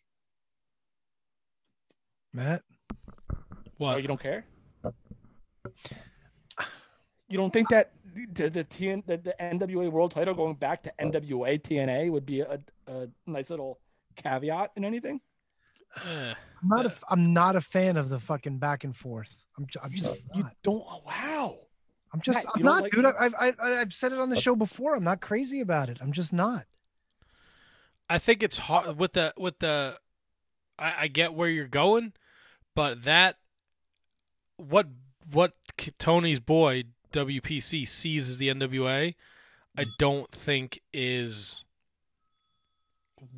the NWA he wants to be associated with, and that might be that time frame from you know the late 90s to until he bought it where everyone used the NWA name um, I get the connection with Impact and TNA, but maybe he just you know wants to move past that.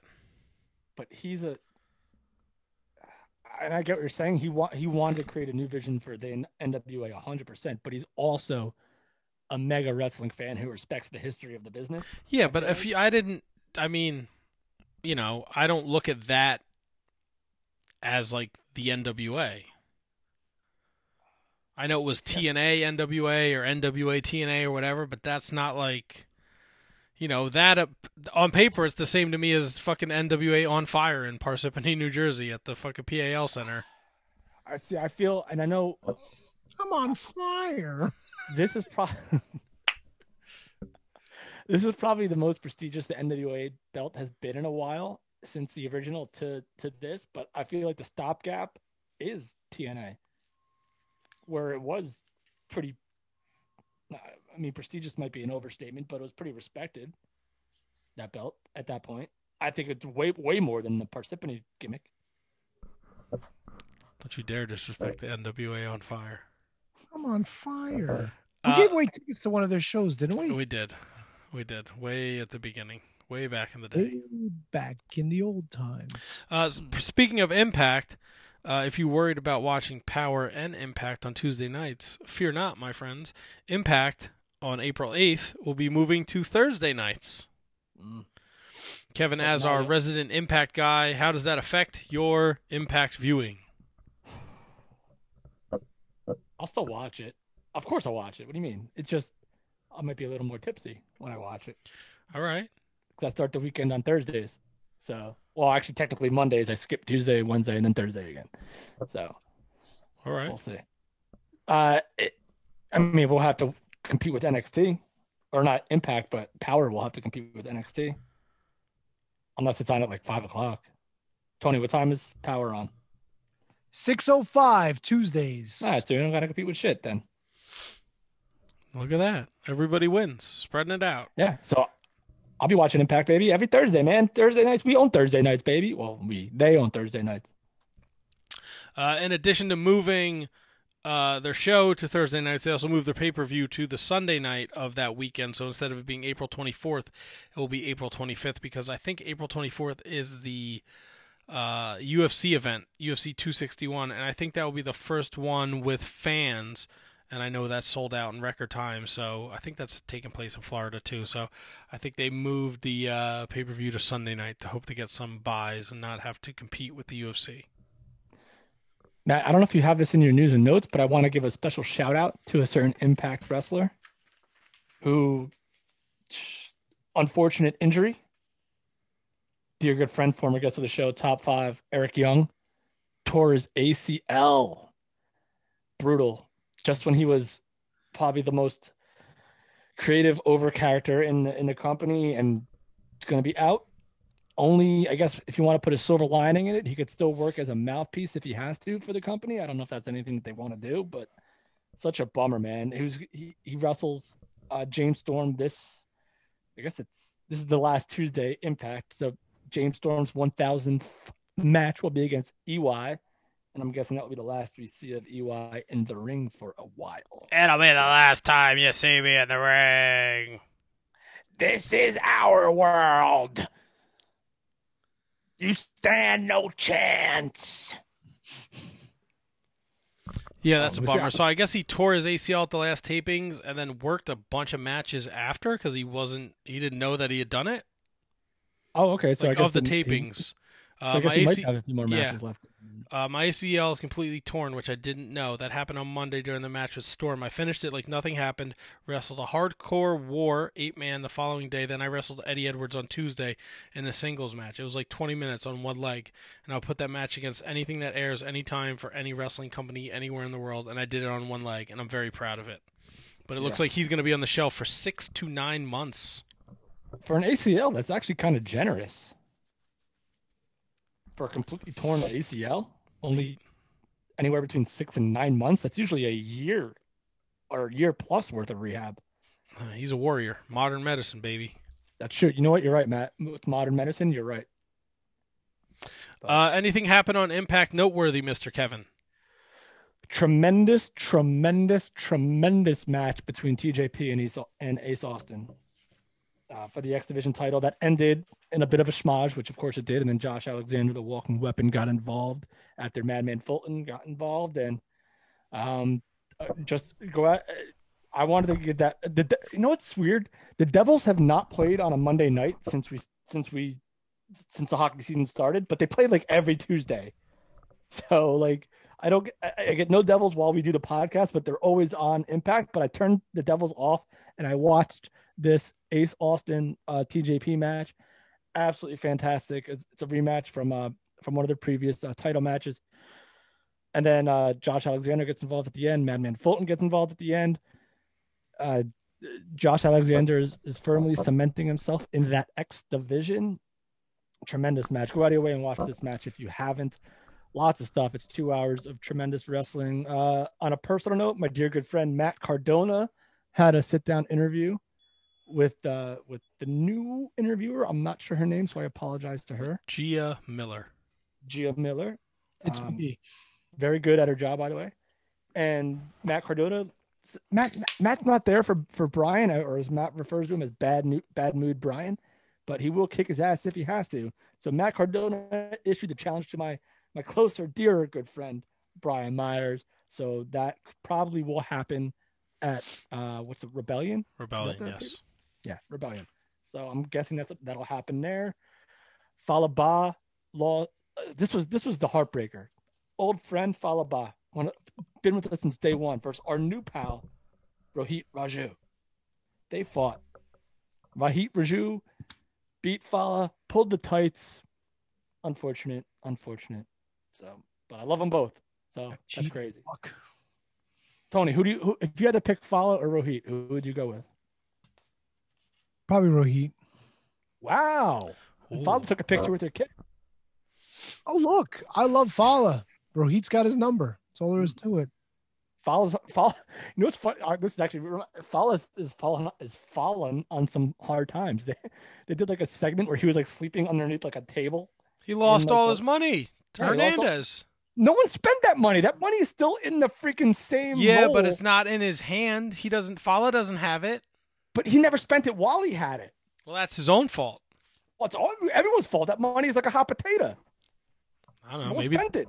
maybe it's invested in something. Maybe it's Tony Khan's money, and they're not allowed to spend it. Ah, fuck Tony Khan. He's Wow. no money in his hands. He's got no money. That first uh, that first Thursday night impact is going to be Kenny Omega and the Good Brothers against Rich Swann, Eddie Edwards, and Willie Mack. great Oh. penis jokes. And Eddie Edwards had a banger with uh, Karl Anderson too. So and Kenny Omega showed up and uh, did a nice little promo ski.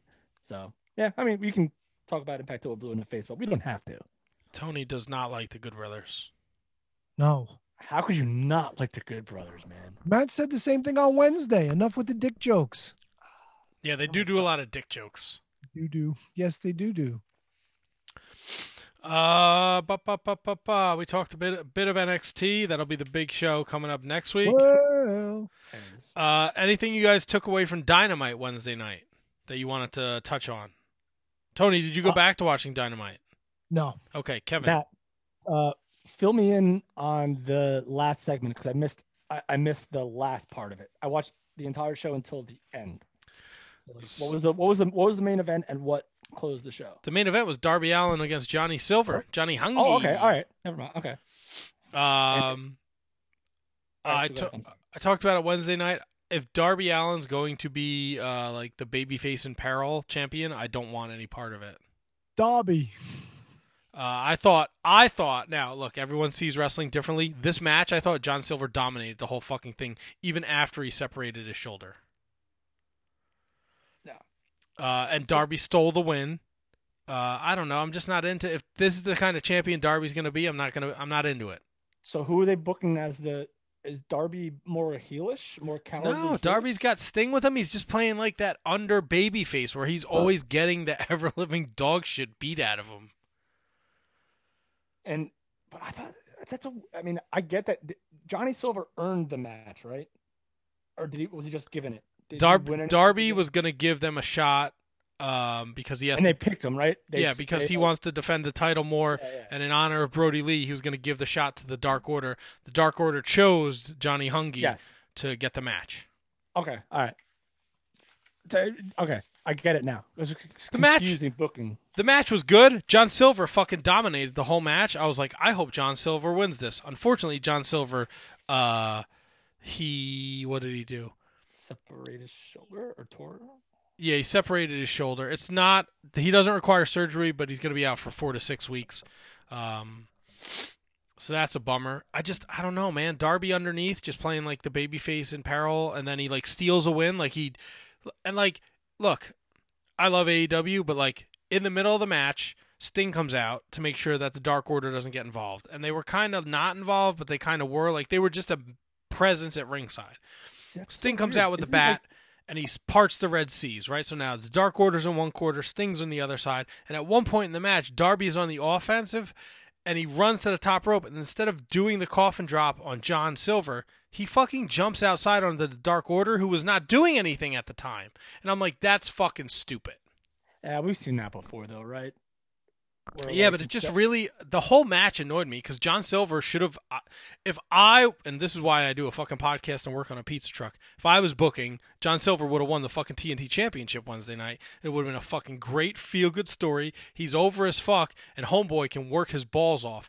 No disrespect to Darby, but he beat the shit out of Darby for like 15 minutes. and that's weird and I, I didn't see it, but it's weird that they chose that guy. And again, John Silver's freaking tremendous. We've we've seen him for God knows how many years around in the area wrestling, but that's weird that they chose him to, according to your uh, to your story, that, that they gave John Silver that much offense out of like anyone they could have given that much offense. Like, why not someone from like Team Taz or like why not like someone? Uh, that's weird that they chose John Silver to give him that much offense when, oh, God, to and then have Darby fight underneath against against John Silver, who's great. He's over. He's comical. He's hysterical. He does great things. He's a great worker, but never really known to be like beat you down till you can't get up kind of wrestler.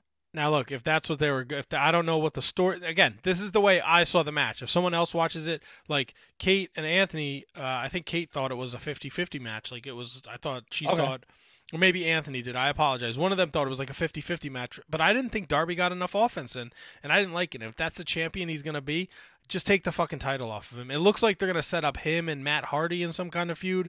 Um, Matt Hardy's buying everybody to beat everybody up. He got involved in this, and I know he's got a thing with the Dark Order. Uh, so there's a lot of spoons in the porridge, as I like to say. So Tony, you didn't watch Dark uh, Dynamite, No. But you do know about the new TV show coming to TNT. I listened to the recap. Isn't it going to be about Cody and Brandi and their baby? Rhodes to the top, baby. Love it. Why not? I have no qual- I have no qualms I'm with it. embarrassed. I can't even show my face. Dude, take take advantage of that Turner money, man. Go for it. Who cares? It was not. It's not going to be the second show on the network, and it's Great, just another show. look, Wonderful. Look, Tony, Tony, how- you're how watching how fucking often House Hunters TNT? International. I'm sorry, Matt. Repeat that, Matt. I said you're watching House Hunters International. There's probably a bunch of people jonesing for some reality TV. They see Brandi, they see Cody, they know Cody from the Big Show. Well, Yeah, maybe they're fucking tune in. Who knows? I don't know. P- tons of people who don't watch wrestling watch Total Divas and the Bellas. And Miz and Mrs. Yeah, and the Miz and the Misses. That's a good call. So I, I go for it. I mean, how many people watch TNT other than watching basketball or or AEW? I don't know if you like the same movie that they show all the time. Yeah, it's like, and Jim Ross makes you make sure that you know what movie's coming on next. Yeah, buddy. Uh, so anything else from the AEW world? Anyone have any questions want to talk about? I wanted to say like, I lost my train of thought. Nope. All right, cool. Moving on. MLW Fusion. Tony, anything you want to talk about from Fusion? Gino Medina beat Zenshi. Uh, Mil Muertes beat Gringo Loco. Calvin Tankman defeated Zod. Uh, and the Oh Vi- God, the Sentai Death Squad idiot! Stop! Stop with the bullshit! Stop! Give me some more Alicia Atout, Richard Holliday flirting. Maybe like each other, maybe not. I'd rather watch that. All right. They tout Mil Muertes. They keep saying, "Oh, is uh is Hammerstone going to get his title back? He's still the fucking champion. He needs to get possession of a belt. He's not. He didn't lose the championship. I hate that they fucking do that. That's Are that Saint. That's that purpose? Saint Laurent guy. He don't know what the fuck he's talking about. But are they doing this on purpose just to try to make people think that Mil Muertes is a champion? Bullshit, fuck off. And they pull the bait and switch on the main event again. Look, main event was fine. Tom Lawlor, a little high with the toss of the brass knucks, but at least it told a fucking story. And at least there was some really awkward bumps because these guys were falling into the chains. And that made sense in this match. But that fucking heave ho to fucking throw the, the brass knucks to Kevin Ku and it fucking winds up in in uh, fucking Marshall's hand and he fucking pop pop pop. I'm okay with that. But fucking, I said but fucking, the fucking Mil Muertes Gringo Loco, the fucking Zent, uh, Sentai Death Squad idiot. It's like, come on, man. You gave us four matches, but two of them were fucking awful. Be better, man. Look, next week is never say never. And unless Calvin Tankman's pulling out a fucking victory and he's going to win this belt, MLW might be on the fucking chopping block, dude. I've said it a few weeks now. It's getting rough. Yeah, but didn't they just like tease like a big announcement? Like they're going to like some other. They network always or- te- look. Their big They announcements are like some streaming service. They're gonna team with like Oriental Wrestling Universe. Like, Hey, if they're getting paid, I mean. that yeah, no, around. that's good for them. But look, some of the some of this shit is hard to watch. I'm sorry. Some people like brave about it. I've, I did not watch this week. I watched the last couple weeks. You know, Filthy Island was probably the best thing they've done, and from and that was from like an entertainment standpoint. The matches themselves weren't anything to write home about. Your big fucking match that you've been building up for over a year, King Mo and Low Ki, was like fucking two minutes. It was dumb. Yep. Zenshi jumping out of a tree, super entertaining.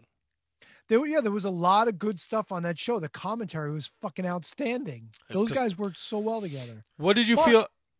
I'm sorry. Tony, to cut you off. How did you feel about this uh, this this main event with the steel chains?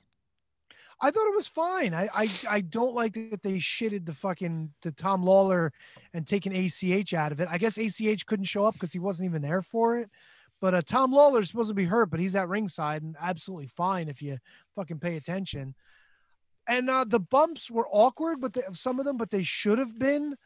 Uh, your boy Garrini wrestled without his gi on again, which is awesome. And Kevin Ku, by the way, looked in a lot better shape than he did when he debuted. So good on him.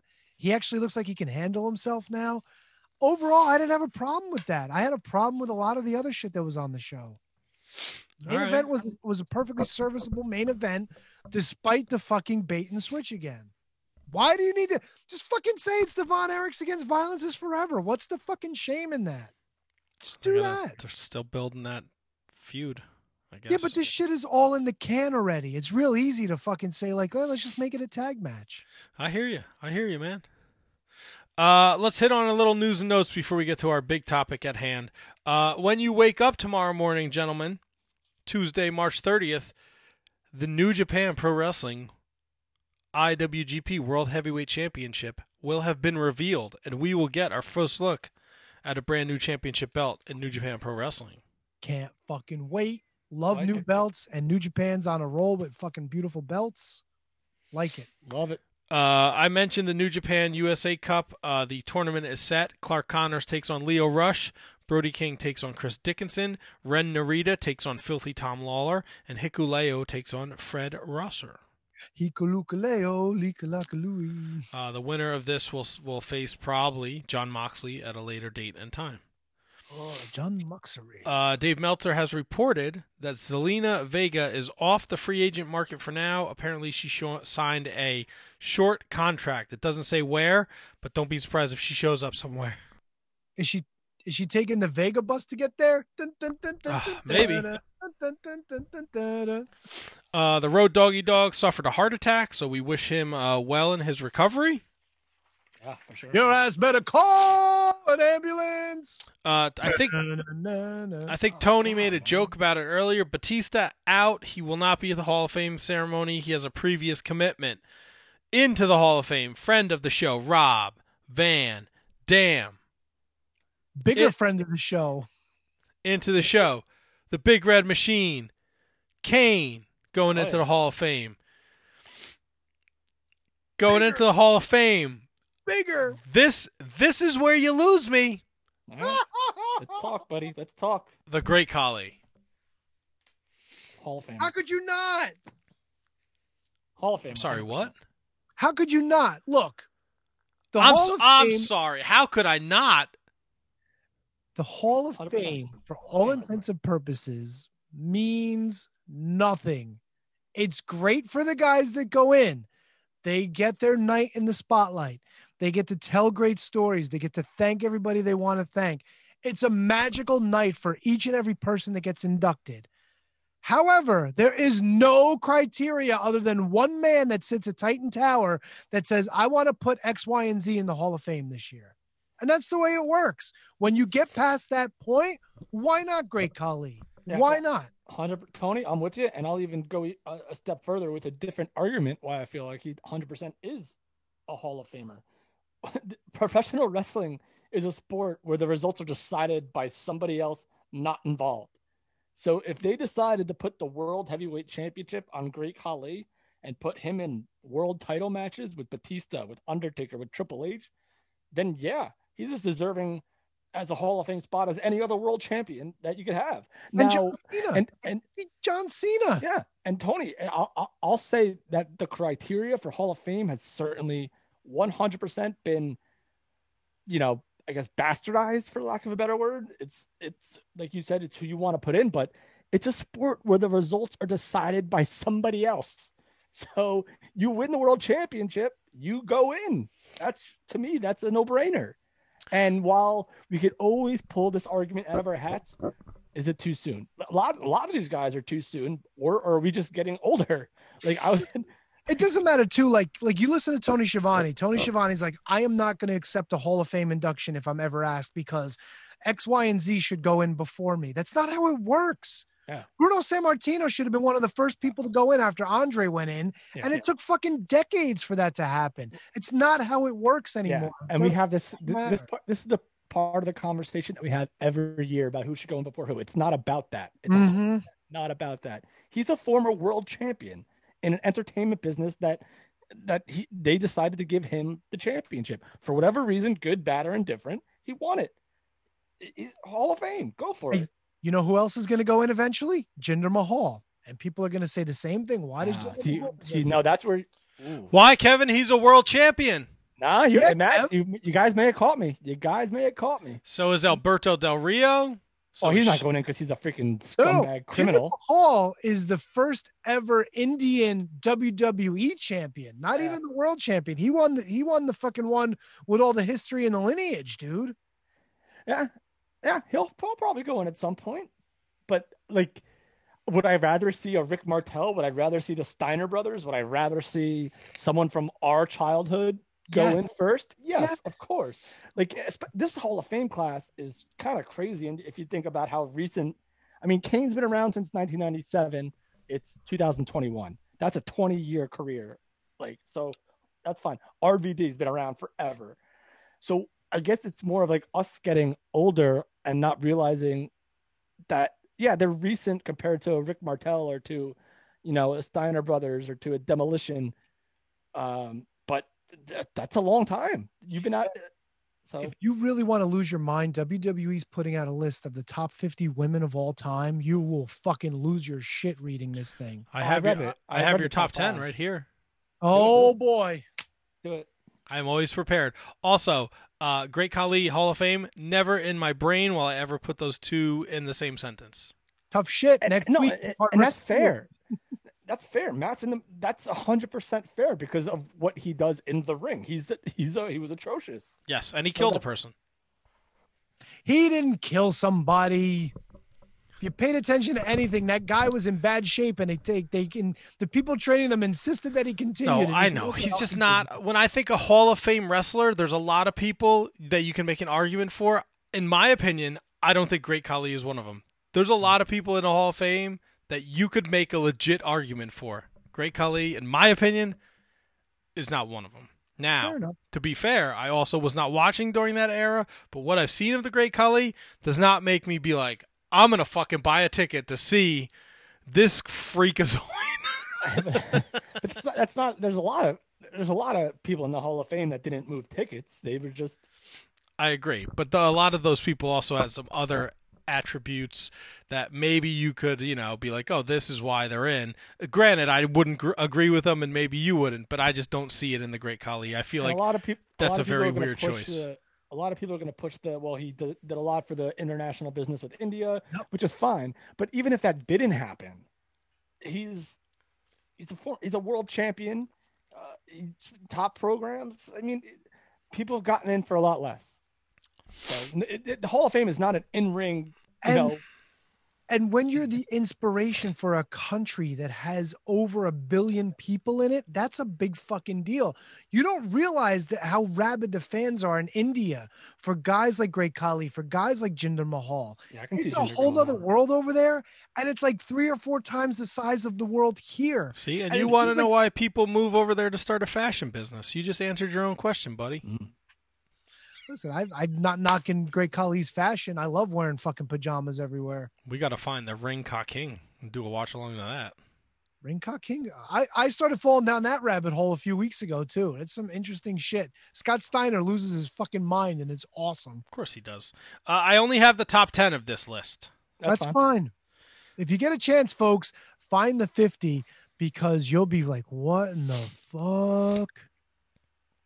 Uh, it's from 1993 until now. I don't know the parameters because what I pulled does not It's have. 93 until now? Yes. Oh. So that's why. Look, they're not gonna after the whole thing with Moolah and them taking away the the battle royal. They're not gonna fucking put her on a list. Yeah, but there's there's women that were like from the 80s aside from her. Sure, but they're not on the list. I don't know why they did 93. Well, I mean, if if that's the spectrum of the list, we can't we can't be mad. ma- we can be mad at that's what the, the list that they made, but we can't get mad at like that's that's the list they chose to make. So let's just take for what it is. All right, Kevin, you're a list guy. Give me who do you think is in the top ten? Uh, obviously Trish Stratus. Trish Stratus is your number one ranked female. That makes sense to me. All right. Chyna's got to be there. China comes in at number four. Lita, Lita is number eight. Alundra Blaze. Alundra Blaze number seven. So here's where we get tricky. Hmm. Would they put in a Bull Nakano? Not in the top ten. I don't. know. I I can pull up the fifty, but No, that's I fine. just have the ten in front of me. Um, Kevin, I'll I'm going to give you a hint. They're all No, current wrestlers. Oh, okay. Well, you got to have the Charlotte, Sasha, Becky. Charlotte two, Sasha six, Becky three. Natty. How long has Charlotte been wrestling? Natty is not in the top ten.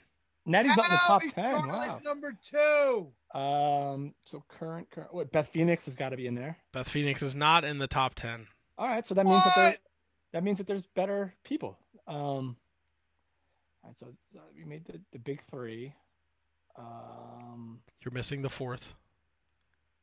I said Sasha. Oh, is Ronda Rousey in there? Ronda Rousey is number nine, All right, see, that's the one that I'd have. her- and you're still one I'd have you're still missing the fourth from the fourth four horsewomen. Sasha. Beck. Oh, Bayley. Oi, oi, oi, oi. Bayley is number ten. You're missing the number five ranked female. Oi, oi, oi. And she's a current Alexa Bliss. No, Kev. Oi, oi, oi. no, he already Stop. mentioned Becky. He did Becky? Yes. Yeah. Yeah. Oh, five head. Stop it. Did you say five I head? said- Yes, I- he's I said named all the four do this. horsewomen. You said shitlocker? Let me. Let, will you let me do this? Wait, who's Shitlocker? Foot. Yeah, he said uh, he said she's number ten.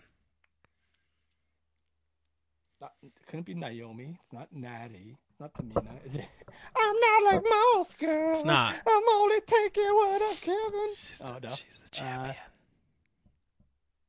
Uh, uh, Sasha. she's the WWE Women's Champion. Oh, Asuka. Yes. Asuka number five. So from ten to one, Bayley, Ronda Rousey, Lita, Alundra Blaze, Sasha Branks, Branks, uh, Asuka, Chyna, Becky Lynch, Charlotte Flair, Trish. I'm not like most girls. I'm only taking what I'm given. That's a there. Listen, like I, uh, like I said, No Mickie James. In the No. top ten. How do you put women who are still in the middle of their careers in the top 10? How? because they've accomplished a lot while they've been working. Listen, we're we're I'm I never thought that I'd be this way, but we're getting to the point where the recency bias shouldn't bother us anymore. It's No. really they're they're they're all of these are certified Hall of Famers. Look, Maybe Tony- Ronda Rousey. Tony, let me ask you a question. Could could you could you buy into Mickie James headlining a pay per view? Honestly, No, that's a good point. And that's no disrespect to Mickey. no, she's- none. She's fantastic. Like Gail Kim could have been on that if she had a better better WWE run. I, I'll volley with this. Oh, Allow me to volley, sir. Before Tony. it happened, could you picture Becky Lynch headlining a WrestleMania? She did. Before it it hap- before it happened, pre man, no. Yeah, pre man, no. Yeah. Now, could I see uh, Sasha and Bayley? A pay per view, not WrestleMania. A pay per view, yes. Based off of NXT Takeover in Brooklyn, yes, I could buy them headlining a pay per view. Okay, but don't forget, Mickie James also came up in an era where there weren't that many women's I wrestlers. understand. And we were also on the cusp of the lingerie match and the mud match and all these other nonsense matches, which continued on through Vickie Guerrero being there, however Right. long she was there. But we I think I think pre women's revolution, I don't think anyone and could realistically see them main eventing a pay per view. but and, and they've moved very far away from that and these women are not looked at as as divas now they are women professional wrestlers Yeah, absolutely. And I'd be upset if there was if there wasn't a women's match main eventing one of the nights of WrestleMania. If Yeah. if if Rhea Ripley or Asuka or Bianca Belair or Sasha doesn't main event or doesn't close one of them, that to me would be a letdown. Well, I think this year it's uh, Bianca's and Sasha's closing night one. yes that's what the oh, that's from, that that was announced. from what i'm seeing yes they will be the main event of night one All right. Well, not the main event overall, but of night one. Yes. yes That's what he said. so look the, all these current women though have done a lot more than some of these you know But if you take a Trish Stratus or a Lita and put them into this current revolution, not as like, you know, the old guard, but if they actually came up through the system at the same time, I don't have any problem with them headlining a pay per view. Oh, of course not. No See, here's the thing. Trish and Lita probably could have headlined a WrestleMania. They headlined a Raw. They weren't they the first ones to, to main event Raw? First female main event of Raw. So yes, And that could have happened. Fucking broke her neck during that. Yeah. Oof. That one was a little rough. The match was fine except for that dive. Oof. Um, I guess that's the women's thing. What else you got, Matt? uh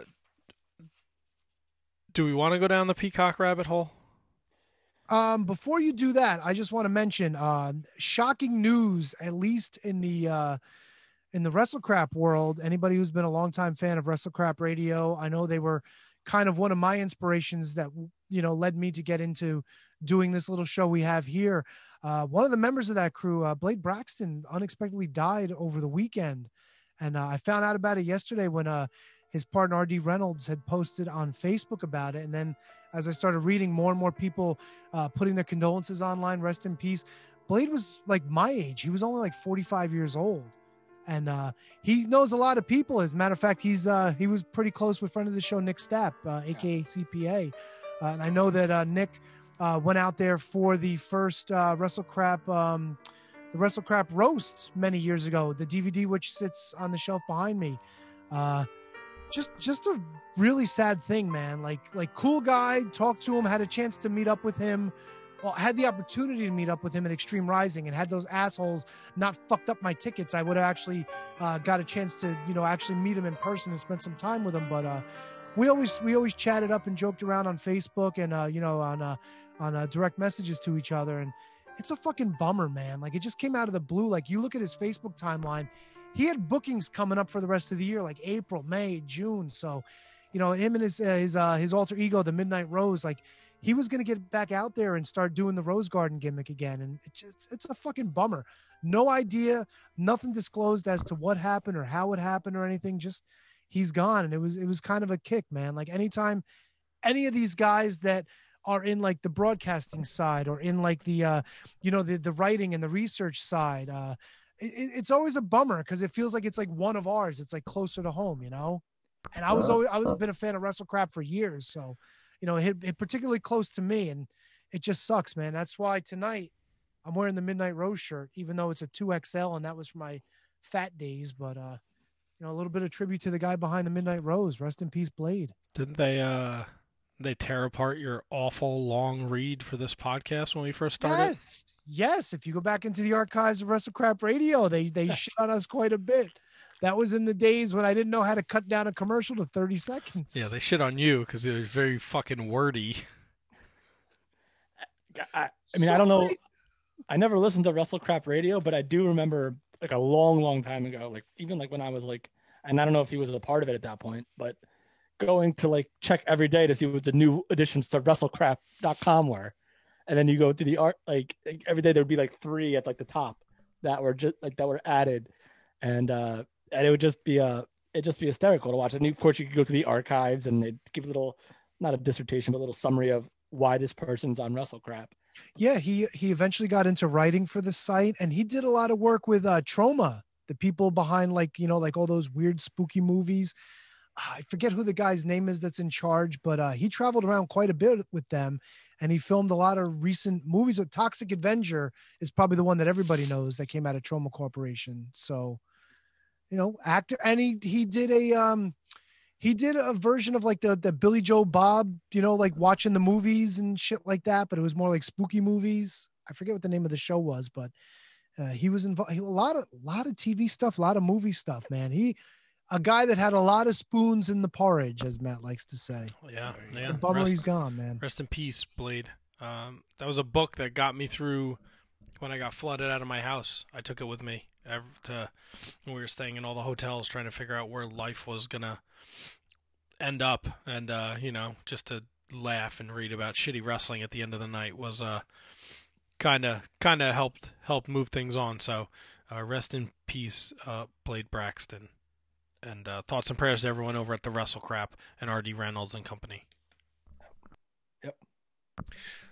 Well, now that you brought that up in the middle of the fucking show, uh, gee, Middle of a show. We've been doing this two and a half hours already. What the fuck are you talking about? uh, did we want to jump? Did you want anything? Uh, I know we recorded our special on Saturday, uh, and Kevin was hot about the Peacock.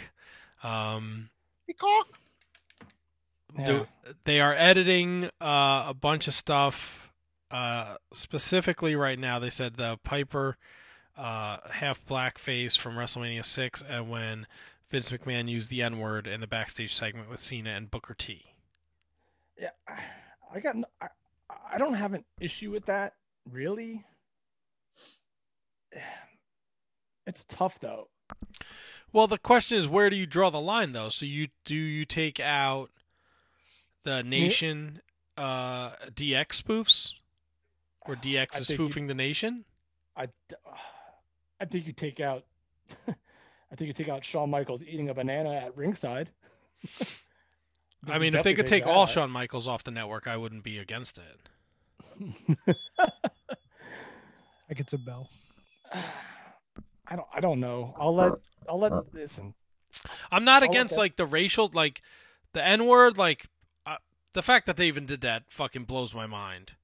Um, Get that off. That's fine. The the Piper blackface, take that off, hundred percent. But can you can you get away with leaving the match on and just not and just taking off the promo? You see, you say hundred percent, but everybody just thinks like, oh, Piper was in blackface. That's racist. Take it off.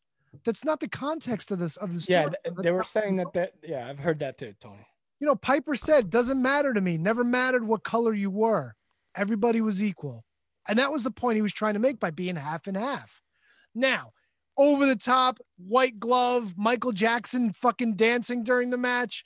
Could have done without that for Okay. sure. All right. Here, here's here's my thing. Should they edit any of this stuff out? No. Across the board, across the bar, no, they shouldn't edit any of it out.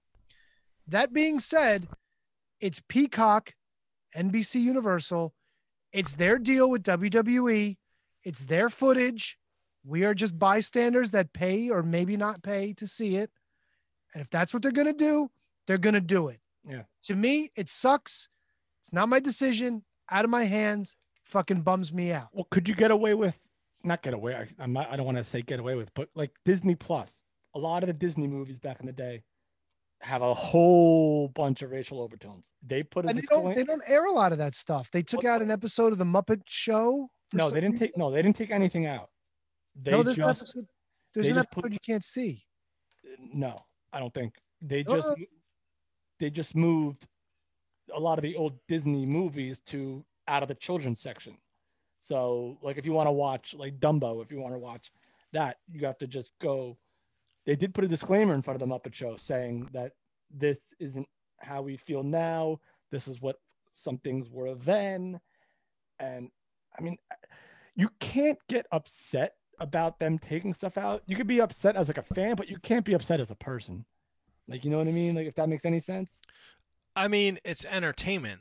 So, like, no one's look. We talked about Private Pyle before. No one's going gonna go back and edit Full Metal Jacket.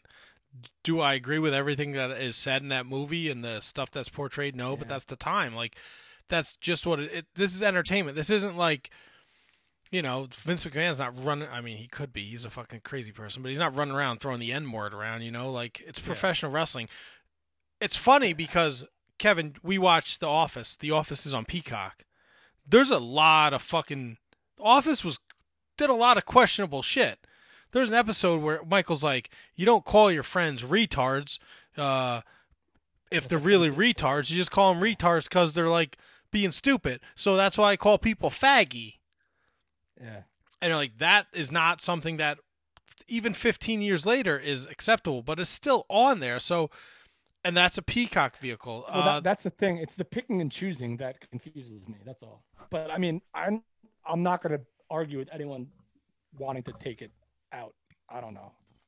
That's just me. if you just put, I think you just put a disclaimer on it and just let it is. It you can't alter history. You know, it's I'm more offended. Ah, see, yeah, that that argument. I don't. I'm not a big fan of that one either.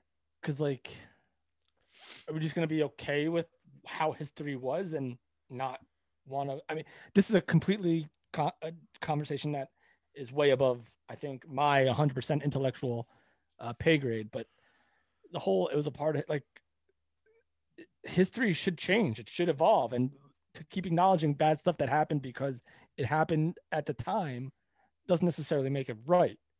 But I, my bigger gripe with the Peacock is that I can't watch Monday Nitro yet. right. Well, what happens when they start fucking with your nitros and they take shit out? Well, I I didn't take out Nitro. Nitro wasn't super racist, was it?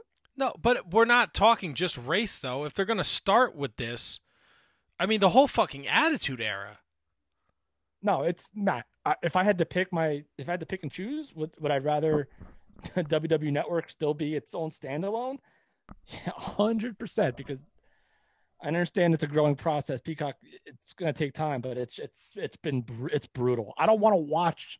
We just talked about it in the beginning of the show. I don't want to watch. I don't want to watch a Stone Cold interview Randy Orton. Like I want to watch like freaking WCW Monday Nitro from when the Giant turns on WCW or joins the NWO. I can't watch that right now. I wonder. We have friends that don't live within the country. We have people that live in Canada. We have people that live across the pond. I wonder if we could do some uh what do they call that? Virtual IP stuff? Like illegal streaming? No, no, no, no. Get get a uh, get one of those IP, you know, whatever they call them. Like they always advertise on on radio and shit. Oh, like the personal security VI. Yeah, what's the company? There's a company that advertises mm. everywhere for like net uh. security, like to get your like a like a, an IP where you could like, and then just borrow somebody's credentials from outside the country. That should be an easy fix, no? I have no idea. I don't know. There's got to be a workaround. There's got to be. Kate brings something like for a long time, Benoit was edited out of all the WWE history, and then when the network came back, they put him back in. And I don't think that really like nobody was like, oh well, I'm not, you know. No one was like, I'm getting rid of the fucking network because Benoit's on it. I'm sure there were a handful of people, but not to the point where it affected the WWE's revenue. Yeah, but we're talking about one single person, one single incident, horrific incident, but the the greater culture is more inclined to rebel against a social issue than it is to than to one crime. I also have quite like if you're going to the Peacock app to watch wrestling, like this, Peacocks! like, this is the, the this is your fan base. Like, yeah, maybe you get a couple rogue people that might stumble on to the Peacock because they see like uh, an advertisement, but I mean, I don't know. Do they really expect to get like a bunch of new viewers? Like, are people going to subscribe? That don't? Are you going to subscribe to something that you're not familiar with? It's but Matt, when if you go if you go to Peacock, it's literally like the third. Oh no, I know. I have the Peacock app, app on my phone, and I use so the. you know, so you might. It's not out of the realm of possibility. so then you just put a disclaimer on it. Look, I get.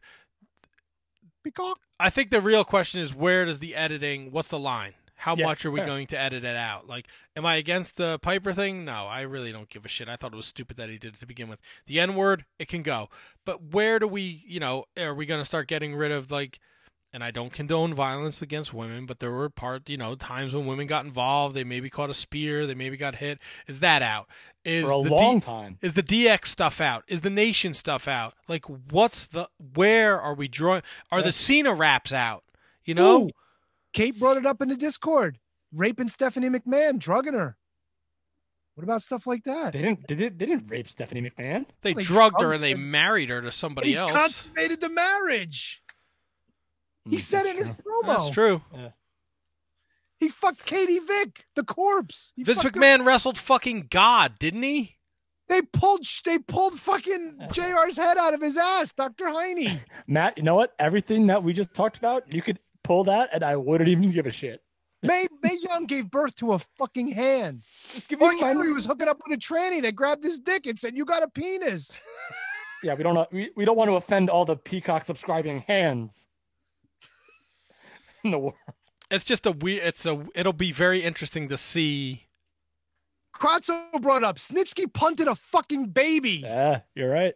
Punted a baby. Then that's Matt's point. Where's the line? Right. Hunted a freaking baby.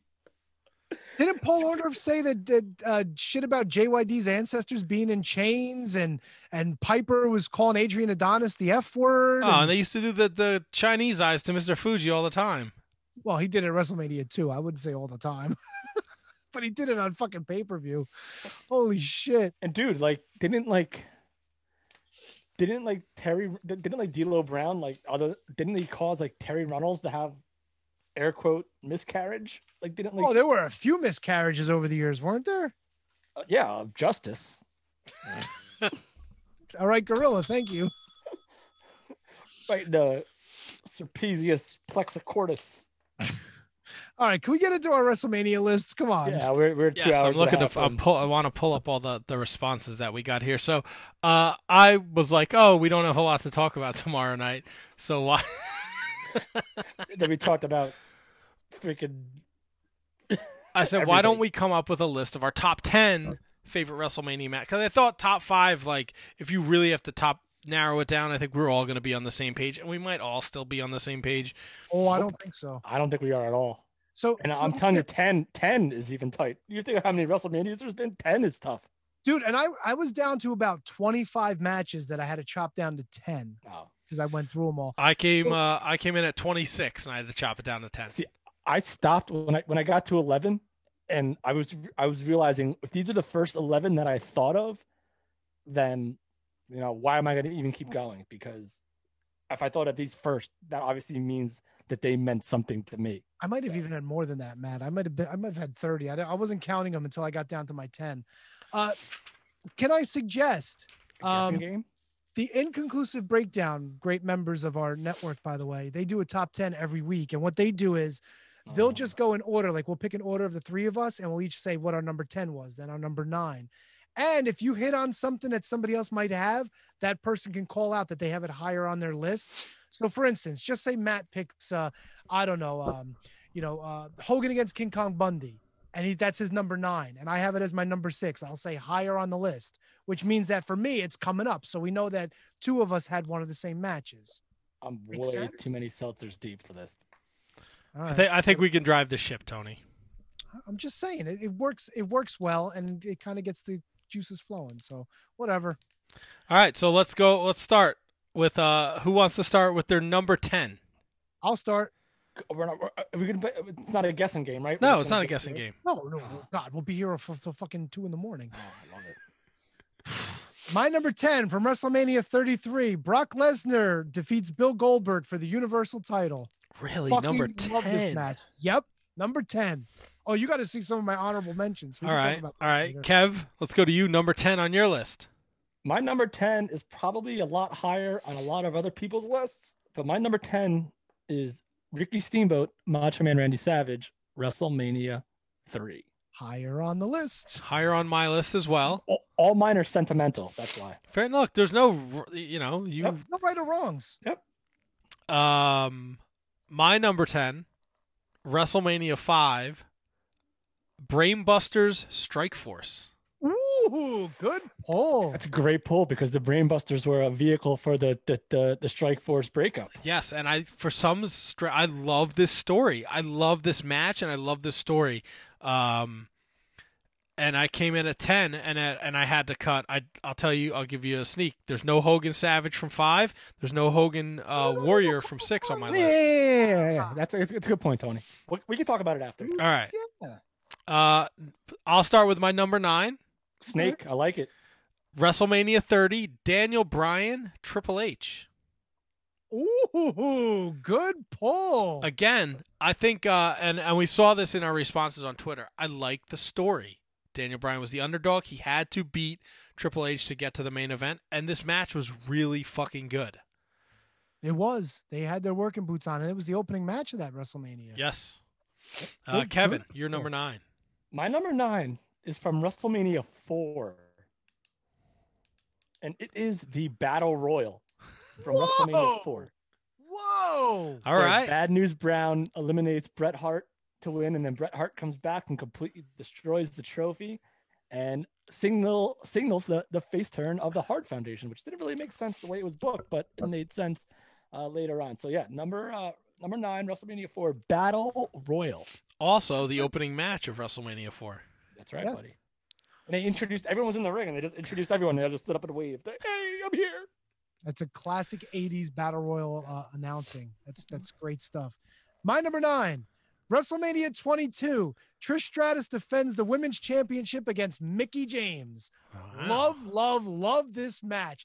Mickie James came in as a fucking heel, and the crowd loved her. They hated Trish. We got the fucking V lick from Mickie James. Aside from the botch at the end, this was great storytelling with Mickie being her stalker leading up to this match, and Mickie James wins the championship. Fan fucking tastic. Loved it. Nice, nice. All right, Tony, we circle back to you for number eight then. Number eight, we're going to WrestleMania 18, perhaps the fucking loudest match in WrestleMania history. Hollywood Hulk Hogan versus The Rock. Fantastic. Can't You're never that. going to get a crowd like that ever again. They went fucking banana. They turned Hogan fetch. And The Rock, to his credit, started wrestling as a heel. Fucking awesome stuff. And it led to the return of Hulkamania. Can't ask for more than that. It's higher on my list. Well, Nice. Tony, you went WrestleMania 18. I went WrestleMania 8, and it involves one of the same participants. Uh, my number eight is from WrestleMania 8 versus Hulk Hogan. Wow, really? Yes, only because the craziness at the end, and it marked the return of the Ultimate Warrior, which seemed like eons, but it was really only like four or five months. But see, I, I I remember I was at my buddy's house. Uh, it was a birthday party. We were watching it, and just hearing the Ultimate Warrior's music, and like, wait a second, is that is that Ultimate Warrior? That it, lo and behold, it was the Ultimate Warrior coming back. Uh, screw up finish, Papa Shango, Sid, Hogan, and then of course the return of the Ultimate Warrior. My number eight is WrestleMania eight, Sid versus Hogan. Nice. Uh, my number eight comes from WrestleMania 10, the ladder match, Razor Ramon and the Heartbreak Kid, Shawn Michaels, or as some like to say, Shawn Michaels against the ladder. I don't think that's fair. I don't think that's fair at all. I I'm not it. saying it's fair. I'm just saying that's what people say. I'm I just- love. I'm just, uh, I'm just thinking of that spot where he just splashes him on the ladder. That's why that just popped into my head. It was uh it's something that sticks in my head as a child. We had never seen uh anything like this at the time. There was the one on the, like the whack 'em and smack 'em uh when it was Bret and HBK. Um but man, this was taken to a whole nother level and at WrestleMania 10 was huge for me, so this comes in at number 8 for me. And that finish was so unique with uh, HBK getting caught up in the ropes and Razor Ramon getting the free climb. Excellent. Excellent. And again, storytelling. HBK you had to relinquish the belt. Razor won it in the battle royal and then beat Martel, and then uh, HBK goes back. I'm the real champ. Nah, nah, nah, not today. Ladder match. Not today. Uh, my seven, Tony, was your eight. WrestleMania 18, Rock and uh, the Hulkster brother. Um, I was out by this point. I had, I was done watching. I hadn't. I think 17 was my last WrestleMania. Going back and seeing this now, though, and the crowd, as you said, electric. I mean, it'd be silly not to put this on the list. Um, so I put that at number seven. Hogan Nice. and The Rock at 18. Kev, who's your seven? My number seven, you guys might have this and it'll probably be higher, but this was the first pay per view that I ever got at my house. And it was actually my dad's birthday on April 1st, 1990, WrestleMania 6. It's Hulk Hogan versus the Ultimate Warrior. Good. At, at number six, at number uh, at number seven, WrestleMania six, we had a bunch of our buddies over uh, as kids, and it was like I said, it was my dad's birthday. He let us get the pay per view, first pay per view we ever watched at our house as a family with some buddies. So Hogan Warrior, I mean, come on, passing the torch. It was, and it was, it was, everyone says it was the best match that Warrior had in God knows how long. So, yeah, number seven is uh, Hogan Warrior WrestleMania six.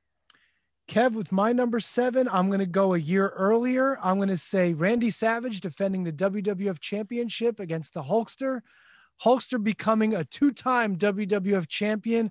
Hulkster bleeding in this match. Hulkster and Macho Man getting finally against each other after a year's story arc where these guys were friends. Macho Man got jealous. Hulkster wanted his title back. And Moy, when all was said and done, Hulkster is a two time WWF champion. Unbelievable, complete story arc year over year. That's how you do it. This was a great match. Perfect. Nice. I like I guess. I guess I'm on number six. Yes. Number six, we're going back to WrestleMania 30, but I'm going on the other bookend of the show. I'm saying Daniel Bryan, Batista, and Randy Orton triple threat match for the WWF World Championship, where Daniel Bryan walks out the winner. It's the culmination of the B plus players storyline. After beating Triple H earlier in the night, he goes on to beat two of Triple H's lackeys, leads to Batista retiring in disgust, by the way. Daniel Bryan steals one. History rewriting again this year as we get another triple threat match with Daniel Bryan finding his way in again. But for storyline purposes, after years of being beat down and held down, for Daniel Bryan to have that moment at an anniversary WrestleMania, none better. Can't can't top that kind of moment. Great moment. Kev, who you got? My number six, guys. When I say I'm taking it back, I'm taking it back to the first ever WrestleMania. Ooh, I like this. This is Andre the Giant versus Big John Studd Whoa! in the fifteen thousand dollar slam body slam challenge. Uh, obviously, I, I didn't watch this live, but it was a V. It was my first wrestling VHS. My parents got me like, uh, they got me the WrestleMania one VHS, but it was like the highlights. It was weird. It was a weird VHS, but just the theatrics of this match, trying to body slam each other, and then Bobby Heenan afterwards. Andre the Giant starts throwing the money away to the fans, and then Bobby Heenan, the Weasel, comes in, just grabs it and rings it and runs to the to the hills. Andre the Giant, Big John Studd, number six from the very, very first WrestleMania. Well, my number six, Kevin, includes one of the participants from that match, and it's from WrestleMania 3 Hulk Hogan and Andre the Giant. Same boat as you, Kev. I was not uh, old enough to watch this live, but in my youth, uh, as you know, I was a tape collector, and for some ungodly reason, I could not find a copy of WrestleMania 3 anywhere. Did you check Tony's house? So when I was like 13, I finally got my hands on it, and obviously as I've grown older and you see the storyline play out over the WWF TV and how uh, it wasn't, you know, every week we were seeing the same stuff. It was one segment, and then four weeks later you'd get another. Uh, the story is great. The match is, you know, fantastic with the fucking atmosphere. Uh, I love it. It comes in at number six for me. I bookend it with number five, also from the same show. Kevin, you mentioned it earlier. Steamboat Savage, um, just just you know something we had never seen as WWF fans. I'm sure there's people that were watching the NWA and WCW at the time that were saying Ric Flair was having these matches with uh, Ricky Morton and uh, you know whoever Magnum TA, Nikita Koloff. But man, as a WWF fan, Steamboat Savage, whoo, hot damn! I put it in at my number five from Beauty. WrestleMania three. My turn. Yes, sir. Number five. All right, my number five comes in from WrestleMania eight. Uh, I got put seven, but then I looked at it. I'm like, that's not right. WrestleMania eight. Uh, the other half of the double main event: Macho Man versus Ric Flair. Uh, other than the Hart family, Macho Man is my favorite wrestler of all time, and he wins a championship that we didn't. I, I honestly didn't see that coming. Inserted into the match after Hogan gets put in the match with Sid. So Macho Man, the whole storyline with Elizabeth, uh, they included wrestling magazines in the storyline with the covers and everything. Uh, absolutely loved it. Macho Man Randy Savage winning. Oh no, wait. Uh oh, controversy. Controversy creates cash here. All right. Oh no! I, I got to go with this. There's one that I'm 100% going to miss, but Macho Man Ric Flair, number seven, uh, from WrestleMania 7, number five. That's probably not the one I wanted, but I loved it, so I'll go with it anyway. The other one was good. I, I, I, I, I'd save it, save it, save it. I got. I have to have like a zero then. Tony, you're number five. My number five, we're going back to WrestleMania 7, a match that a lot of people hate, and I don't understand why. It's the blindfold match between Jake the Snake Roberts and the model Rick Martel. Motherfucker blinded Jake with the arrogance, and Jake couldn't fucking get his hands on him because he couldn't see him for weeks on, a, on end. And finally, when the vision came back, they decided they were going to have a match based on what Jake was going through for months. Nobody could see. The crowd was electric. They helped Jake win this thing. Fantastic. This is perfect storytelling, even within the context of the match, where Jake is pointing and the crowd's telling him where, where the model is, and model's running into the ropes and falling down. Great stuff. Love this stuff. Great story. Great match.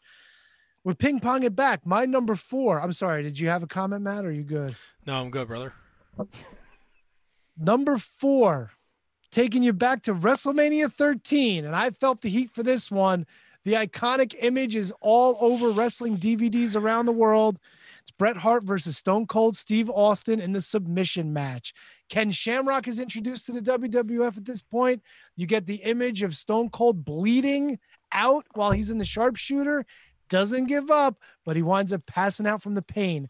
This was a perfect match that that worked in submissions. It worked in outside uh, nonsense with with hitting each other with weapons and bells and all kinds of stuff, wrapping cords around each other's necks. This was fucking awesome. Love this match. There you go. Higher. Iconic. You said higher? Higher for me. All right. Kev, what you got for number four? Not on my list. Uh, number four, this is probably where I'm going to lose some people. Uh, WrestleMania 32 ladder match for the Intercontinental Championship. Oh boy. Miz, Sin Cara, Stardust, Kevin Owens, Sami Zayn, and your winner, winning his Intercontinental Championship for the first time, my dear good personal friend. Radio, tell me everything you know. Zack Ryder winning the Intercontinental Championship at number four uh, in that ladder match. And I, I remember I remember he wasn't supposed to be in the match. We predicted it. I predicted Zack Ryder to win just because it was weird that he was one of the people they chose. And uh and he won. So yeah, there it is. He Zack lost Ryder. he lost the next night on Raw, didn't he? That's true. He did. Uh, Kevin, Yeah. just to give you a little, um, just just so you know, you're not on an island. The True Prince of Pro, Matthew Birch, gave us his top ten. He has that match at number five on his list. Listen, if there's anyone's opinion that I value in this world, and this this is not bullshit, it's fucking Prince of Pro, bro. Prince of Pro gave us a great list. We'll go, and a bunch of people sent us stuff, and we'll talk about that after. Uh, my number four, WrestleMania 7, career versus career. Ultimate Warrior, Macho Man, Randy Savage. Um, as a kid, I loved this pay per view. Uh, I thought Hogan bleeding at the end against the Sergeant Slaughter was fantastic, but this story, Yeah. I loved it, man. With Elizabeth running out of the crowd, like, whew, what a fucking story. So that comes in at number four for me. That's the one that I was I may have got confused with with the eight. Uh, ping pong back on my end. Uh, number three, WrestleMania 12, Bret Hart, Shawn Michaels, as much as I hated the outcome, the Iron Man match, something we had never seen at this point in a WWF ring, uh, goes to overtime, which is bullshit. And that old Gorilla Monsoon made it keep going, that son of a bitch. Uh, but this comes in at number three. I could watch this match over and over again. It doesn't seem like an hour. It flies. There's great spots. Uh, it's just a great story. And uh, yeah, it's in my top three. Tony, you got that belt ready? Sure. This is the first time that we've hit on a same number. My number three is Bret Hart, Shawn Michaels Iron Man match from WrestleMania 12. I don't need to talk. Matt said it all. Kevin just got hit in the mouth with his microphone. Yep, I'm. This is gonna happen. All right, I'm sorry. You know, surprisingly, I did not put that one on my list. That one didn't make my list. Uh, actually, my top three has all been talked about already. My number three is from WrestleMania three. Randy Savage defends the Intercontinental Championship against Ricky the Dragon Steamboat. What more can be said? It was like the first ever uh, big time, universally loved match from WrestleMania. So many near falls. The interference from George Animal Steel to save his friend from getting his larynx crushed again. And a small package wins it for the Dragon. That's my number three. Number two, also mentioned, Matt just mentioned a few minutes ago, Ultimate Warrior Randy Savage, the retirement match from WrestleMania 7. Storytelling top to bottom, the Warrior talking to his gods, whether or not this is the right thing for him to retire Savage or maybe his time was up. To Sherri kicking the ever loving dog shit out of the Macho King at the end of the match because her meal ticket had just been retired. To Elizabeth coming in and saving her. And that fucking redheaded girl with her fucking eyes crying and fucking tearing and shit. It was a perfect fucking story and a perfect end to a great match. Of course, the retirement didn't last forever, but that's my number two. Kev, who you got? Yeah, if I had to do this list again, that that would be on here. I don't know why I forgot about it, and I, I have a feeling that my number two is going to be Matt's number one. Um, my number two is another Bret Hart match. It is Bret Hart versus Owen Hart from WrestleMania 10 in the opening contest. Uh, uh, God, like opening contest at WrestleMania that was just so amazing and overshadowed by the outcome of the night, but not overshadowed in time. In time, everyone reflects on this match being tremendous, and they're my, my two favorites of all time. So Bret Hart, Owen Hart, my number two. My number two is also Bret Hart versus Owen Hart from WrestleMania 10. Uh, me and Kevin right on the same page there. I think it's the greatest opening match in WrestleMania history, um, and I love it. I think it's fantastic. So I mean, I don't think I can I can do it any justice. Kevin set the table perfectly for that. Well, Matt, I'm gonna completely ruin your guys' nights with my number one. I'm gonna ruin everyone listening in the Discord, everyone following along. Uh, wait, wait, because it's not your turn yet. wait, oh, Matt, Matt has to go number one. I'm sorry. Yes. Uh, my number one was mentioned already by Tony. Uh, Steve Austin, Bret Hart, WrestleMania 13. Uh, submission match, the perfect execution of double face turns uh, with Bret Hart becoming a complete heel, Austin becoming a face with the Shamrock. What a story! Unbelievable. Uh, timeless ending. He doesn't tap out, he passes out. The Ken Shamrock involvement. I mean, Tony said it all before. That is my favorite WrestleMania match. All right, you guys can't get mad at me, right? Because this is favorites, right? This is your favorite match, right? You can't get mad. I know what you're gonna pick, so Of course. It is WrestleMania 35. Kurt Hawkins, Zack Ryder winning the World Tag Team Championships from the Revival, the Raw Tag Team Championships at WrestleMania 35 in our own backyard of MetLife Stadium. I said, listen, I said these are all sentimental. So Yep. that's the most sentimental of them all. This So- this was the list, man. It was our favorites, and and that's that's your favorite. No, Matt's- this, this Matt's no disgusted. I knew it. I, I just it's Did you know it when you brought the idea? To the no, table? but we got down the list, and I'm like, this motherfucker is gonna. I mean, listen, I don't have like uh, Bret Austin. Yeah, that's a great match. This wasn't about great matches. This was about your favorite matches. Right. Love it. Kurt Hawkins, Zack Ryder.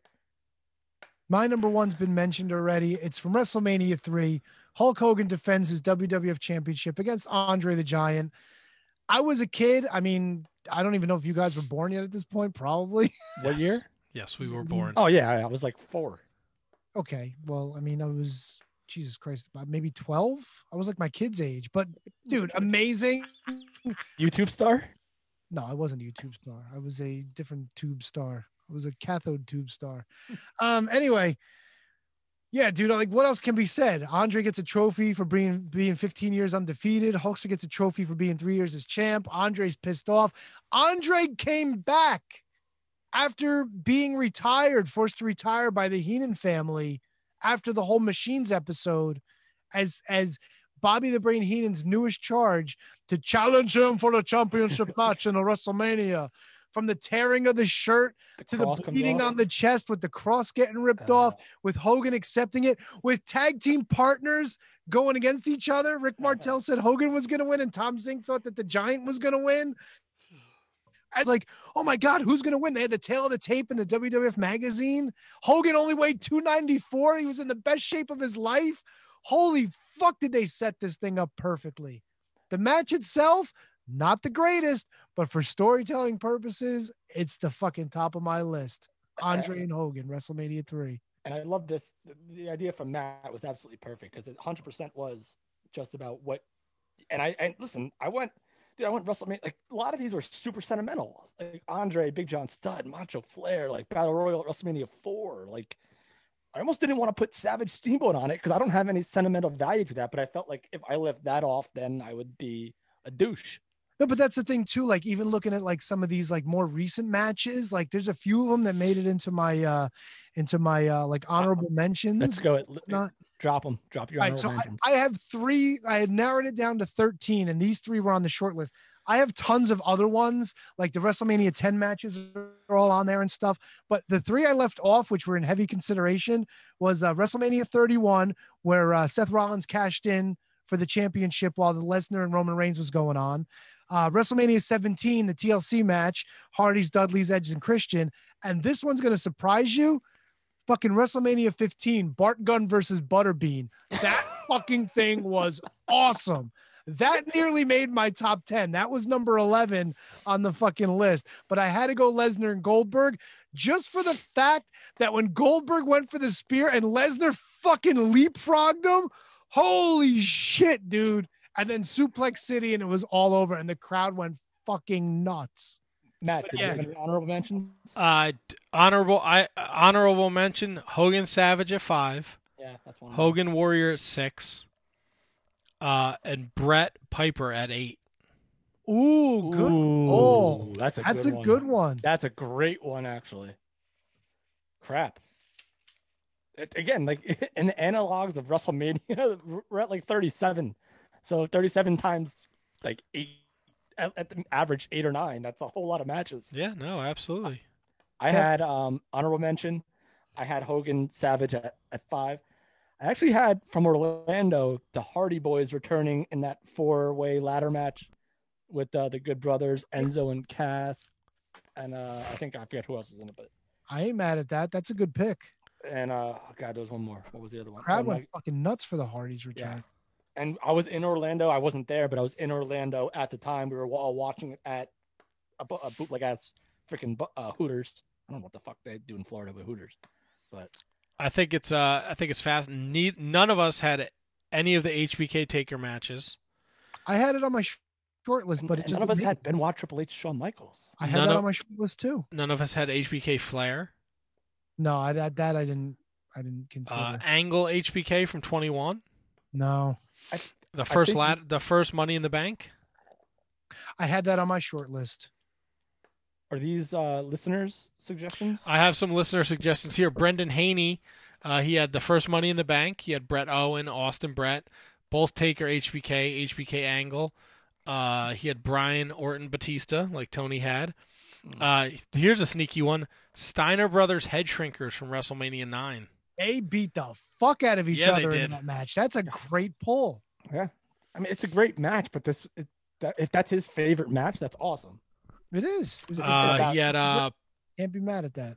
Punk Punk vs Taker from 29. That's a great match too.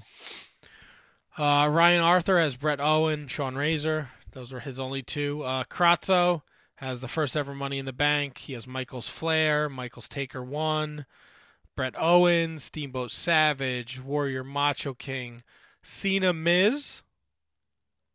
Oh, with the Rock involved. He didn't say which one. Well, that's yeah, that's the only only one, one. right? Yeah. Uh, he had the Reigns, Lesnar, Rollins. He had Jake Roberts, Rick Martel. Good, my man. And he said, and for some god ungodly reason, he loves Mark Henry versus Ryback. You know what? Oh, that was at the Meadowlands, wasn't it? Yep. God, that was fucking awful. I was disappointed in the result, but I thought it was a decent enough little match until they got to the end. I mean, that was pretty. That Why was like three sheets to the wind at that point. But like, didn't like wasn't the finish where like Ryback had him on his back and Mark Henry fell on him I think so. and Mark Henry won, right? Yeah, I think so. Yeah. And then Uh, Ryback hit him with the shell shock after the match anyway, so it didn't make sense. Yes. Uh, True Prince of Pro, he's got uh, at number 10, the 15 man hardcore battle royal from Mania 2000. All right. Finish too. All right. Uh, Edge versus Undertaker from WrestleMania 24.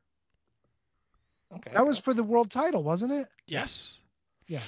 Uh, Cena versus Rock 2 from East Rutherford. Okay. Charlotte versus Becky versus Sasha at WrestleMania 32. Finally, somebody else with another women's match. Yeah, you know what? That that yeah, that, that's a great match. Uh, Bray Wyatt, John Cena from last year's WrestleMania. Ooh, Ooh, you know, and I had the Boneyard match on my short list too. Ah, Boneyard. Boneyard was awesome. Again, this isn't how great the matches are. This is just what you particularly Exactly. Uh, Kevin O. He had the ladder match where Zack Ryder won. Woo woo woo. Uh, Bret versus My man, Owen. Prince of Pro. Bret versus Owen at 10. TLC at 17. There you go. Uh, this match was on my short list. Edge versus Mick Foley at 22. Ooh, all right. And he has his favorite match as Kofi versus Daniel Bryan.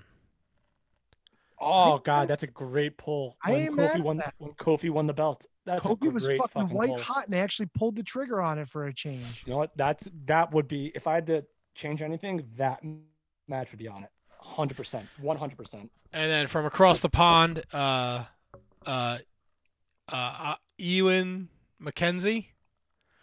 Uh, he's got Angle Brock at 19.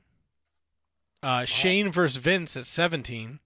Ooh, Uh, HBK versus Flair at 24. okay. Taker Batista at 23. Not a bad match at all. Taker Triple H at 28. That was the end of an era match. I think so. Okay. Uh, Steamboat Savage at 3. TLC 2 at 17. Uh, D. Bry Kofi at 35. Bret versus Stone Cold at 13. And he's got Michaels and uh, Undertaker at 25 as his number one. Yeah, that's a hell of a match. That Mike, that first Michael's Undertaker at 25 was a hell of a match. No arguments out of me on any of these matches. Not at all. No, it's Not- fantastic. I mean, you can't look. It's your personal opinion, so you can't go wrong with it. But these are all fantastic. You know, everyone is gra- everyone grav- gravitates towards something specific in each of these matches, uh, whether it be the first pay per view you ordered, or the wrestling tape you were missing, or being 12 years old and watching WrestleMania 3. God, you're fucking old. Um, That was 87, wasn't it? yes. Tony was wa- Tony was watching WrestleMania 12 at in 1983. I was No, I was 13. Oh. Fucking idiot. Oh, so you just added another year to our making fun of you. No, I because that was 87. I was yeah, I was 13. I was four. I was six. I was five at that time. Boo. Wow. This was any more or, or is that clear? No, that was everything we got. Everything I got. All right. I I had a question lined up, but I'm gonna I'm gonna go with a very easy question because I figured let's close the night with a with a WrestleMania based question. What do you mean? What kind of I've got I've got one question about about yeah, and there's only right now. there's only two answers. I want to know who's going to take the chance and think they can get both of them correct. It's one question. It's got two answers. Wait, you're talking about can you beat that? Yeah, sort of. Yeah. I just want to know who wants to answer it. Before before you ask this question, Yeah. two things I want to tell you. Okay. I can't believe they put a train sound in Monday Night Raw with Braun Strowman running around the fucking ring. And that will now be a steel cage match at WrestleMania, Braun versus Shane McMahon. Of course it will, because Shane needs the gimmicks to fucking pull the match off. What was the other thing? Is that was that the other thing? No, the first thing was the train sound. and the second thing was the fucking cage Yes. match. All right. Kev, you want to take a crack at this one, or you want to let Matt have it? No, let's let's do it. Figure it out. Why don't you just Kevin. post it to both of us and so you can answer it first? All right. Pat Patterson was the guest referee in two WrestleMania matches. Name them. Uh, WrestleMania ten. No. Oh, uh, the WrestleMania one. He was the referee for uh, Mr. T and Hogan versus Piper and Orndorff, Correct. and I think he was. Oh, he's a referee for something in WrestleMania, WrestleMania, WrestleMania nine to eleven era. Oh my god. It's it's a tough pull. What? But you're in the right. What, oh, Lawrence was it Lawrence Taylor? Bam Bam. You fucking nailed it. You nailed it. Good call. All right. You know what? We got we got it. We got another minute, right? I got another question. Tony, this we I work where you guys want to do, so I can do whatever you want. All right. Question. This question has six possible answers. It's based on WrestleMania. I'm not giving you the topic. I got I have to get a pen now. I can't give you the topic, but there's six possible answers. That's it. All right. You know what? You want me to give you the topic? You can't just say there's six possible answers. Three. I just I'll play the fucking game. Three. Kev. No, no, no. Come on, give the topic All right, first. Come on, this is ridiculous. in the history of WrestleMania, there's been six main event matches that have not been for any championship. In the in the respective of double night WrestleManias, I'm counting the final match on the show. And in WrestleManias that were held in more than one city, I am also counting the final match on the show. Final matches are what the main event is. Final match of WrestleMania. That have not been for the championship. Six of them have not been for any championship. So if there was a championship on the line, it does not, it is not, it is a wrong answer. No championships. Matt, how many can you name? I'm at three right now. You going with three? That's where I'm at. Yes, because now I know what the topic is. Dip, dipshit. Well, you said three when you didn't know what the topic was, you dipshit. Kev, can you beat three? Yeah, I think I can. All I'll right, do how many four. you got? Four. Matt, Kevin's got four. Remember, final match, double nights, it's the final match of the last night. Multiple cities, it's the final match of the overall show.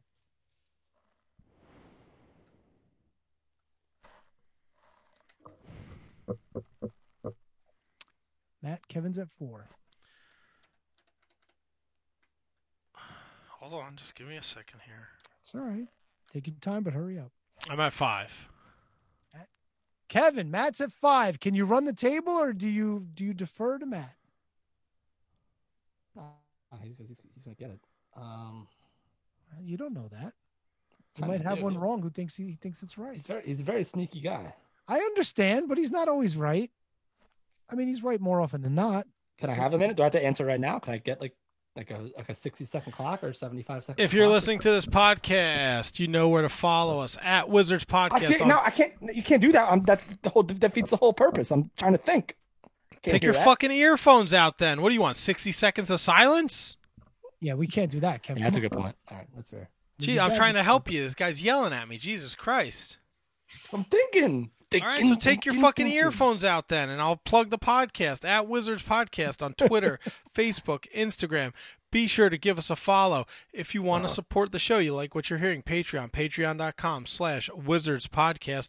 You can support the show for as little as $1 a month. I recommend the $3 tier where you get the bonus content. We do two watch, uh, excuse me, a watch along a month, two bonus shows. So the bonus shows we recorded this year, this weekend for March were Ken Patera, and NXT Arrival. Both run about an hour, so it's just bonus content for you to enjoy. The watch along is AJ Styles versus CM Punk to crown the first ever Ring of Honor Pure Champion, and I did that. Uh, Tony did Dog Kennel from Hell match last month. We did uh, ECW uh, Guilty as Charged. We did Shelton Benjamin. There's tons of bonus episodes in the backlog, and you want to sign up for Patreon because you'll get access to all those, and they are hysterical. The rabbit hole we went down on Ken Patera and Magu Mania or whatever the fuck it was called. Maccabee Mania. Maccabee Mania is hysterical. It's hysterical. It's so fun.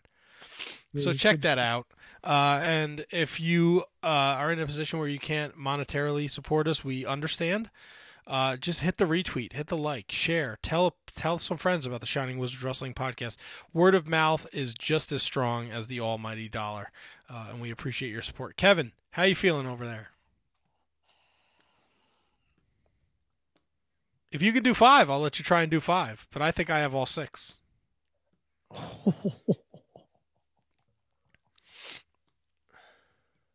It's current. Freaking current shit. Ah, I only got four. Go for it. Matt, Can I give you my four though? If you if you think you have all six, can I at least can I read my four first? Sure. Uh, we mentioned a couple of them. LT Bam Bam, LT Bam Bam from WrestleMania 11. That's one. Top of my Sid list. Hogan from WrestleMania eight, Sid Hogan, WrestleMania 8. That's two. Bottom of my list. WrestleMania list. one, obviously, uh, Mr. T and Hogan versus Orndorff and uh, Piper. That's three. Undertaker versus Roman has to be the last match, right? No holds barred match from WrestleMania 33. That's four. And I'm guessing another match or two has to do with Undertaker. That's all I'm guessing. So that's it. That's all I got. Kevin got four out of six. Matt, what do you got? Well, I have. Uh, you said you're counting WrestleMania two. I said if we're doing multiple, if it's multiple cities, it's the main event of the final Okay. show. Good. Okay. Yeah. So, like the British Bulldogs was a title match. No, no, That I was got you. I segment got you. I two. got you. Rock Cena that- at 28. Rock Cena 20. Ah. Good pull. That's number five. You got one Taker more. HBK career versus career, right? Streak, whatever the fuck it was. Fucking nailed it. WrestleMania 26, the second HBK match. Wow. I am impressed by the both of you. That's a fucking hell of a run. I am a nerd, and I, I I read old that. wrestling magazines when I shit. So I gave you all those old wrestling magazines. You want them back? no, I don't. I no, don't you did them not. You did not give me the the haul Alex the Russian gave me. I'll tell you that right now. back. Oh, then maybe I do want them back then. Kidding. No, they're all mixed up. Tough shit, buddy. Giving way to a, a winner of a, of a retweeter. Ugh. Those are doubles, buddy. I don't know Oh, where they came from. I know. I know I had some, and I know all my the extra PWIs ended up at Tony's because we were gonna try and do uh we were talking about doing like a bit. Yeah. Whatever. At Wizards Podcast, Tony's not with us next week. He's going on vacation. Uh, Mhm. So it'll be me and Kevin, and uh, right. we're gonna try and book a guest. We're gonna have a good time. It's the it's the go home show for us for uh, NXT Takeover Stand and Deliver uh, for WrestleMania. For everything. It's a big week. We're gonna be coming ho- hot off of Ibushi Osprey from Sakura Genesis. Big time. So uh, that's going down next week, and uh, yeah, I did all the plugs while you were thinking, Kev. So uh, unless you got to plug uh, a little comedy, I mean, uh, right now, uh, not till June, but June 25th and June 27th, the entire weekend, I'll be down in Atlantic City at the Showboat for Boardwalk Buds. It's a whole convention. I guess it's a weed convention. Not too, I don't partake in that, but that's all good. It's uh, the Showboat, two nights, late night, late shows. So if you're there for the convention, stick around for the shows. I believe they're at like 10:30 or 11. Um, so Atlantic City at the Showboat Friday night and Sunday night. I'll be there all weekend to hang out. Uh, Val Venis is to be there for this like kind of thing. Like Iron Sheik is to be there for this. Like it's to be wild. Like it's to be some crazy stuff. There's wrestling shows. Uh, I believe standalone wrestling. Uh, I believe I, uh, I, uh, ICW. I think is going to be there, um, or whatever it is. Uh, That's right, Bubba. yeah, it's gonna be a great time, man, for the whole weekend. So uh, that's cool. Follow me at Shining Wizards Kevin on Instagram, at Kevin Garifo on Twitter, um, and there's probably gonna be some more stuff popping up soon. So I'm excited.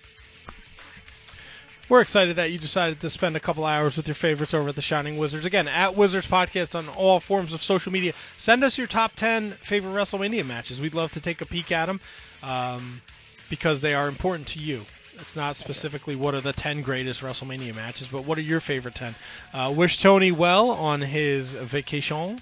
He'll be back for the April 12th show, and April 19th is Tony Appreciation Night.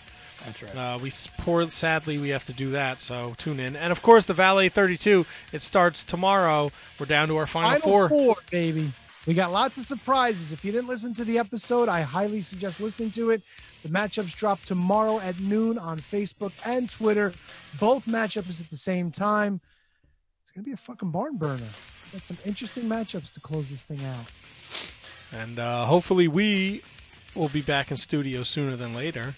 Hope so. And uh, we'll be back next week. Me and Kevin will be back. Who knows what we're Oh, yeah. doing? We're up to shenanigans. We're gonna have a good time. Uh, we'll be live here on the Facebook, facebook.com slash Wizards Podcast, rant, emradio.com uh, for your listening pleasure if you're out on the road. And of course, in podcast form, wherever you listen to podcasts, write a review, rate, give us five stars. It all and uh, helps. Geek Life Radio, don't forget. I always forget to mention that. We're back on Geek Life Radio. Geek Life Radio it is. We'll, s- I think we are on Tuesday nights on Geek Life Radio. So Yes. if you missed the replay and you're taking Geek Life along with you for the ride, tune in. Tune into a lot of great shows on that network. And leave a review, please. Leave a review on Yes, iTunes. like and subscribe and review and five stars and thumbs up and all that other happy horse shit. We will, we will be back next week. Another episode of the Shining Wizard Wrestling Podcast.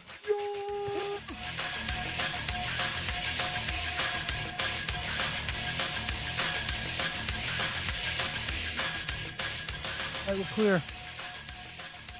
Am I still on?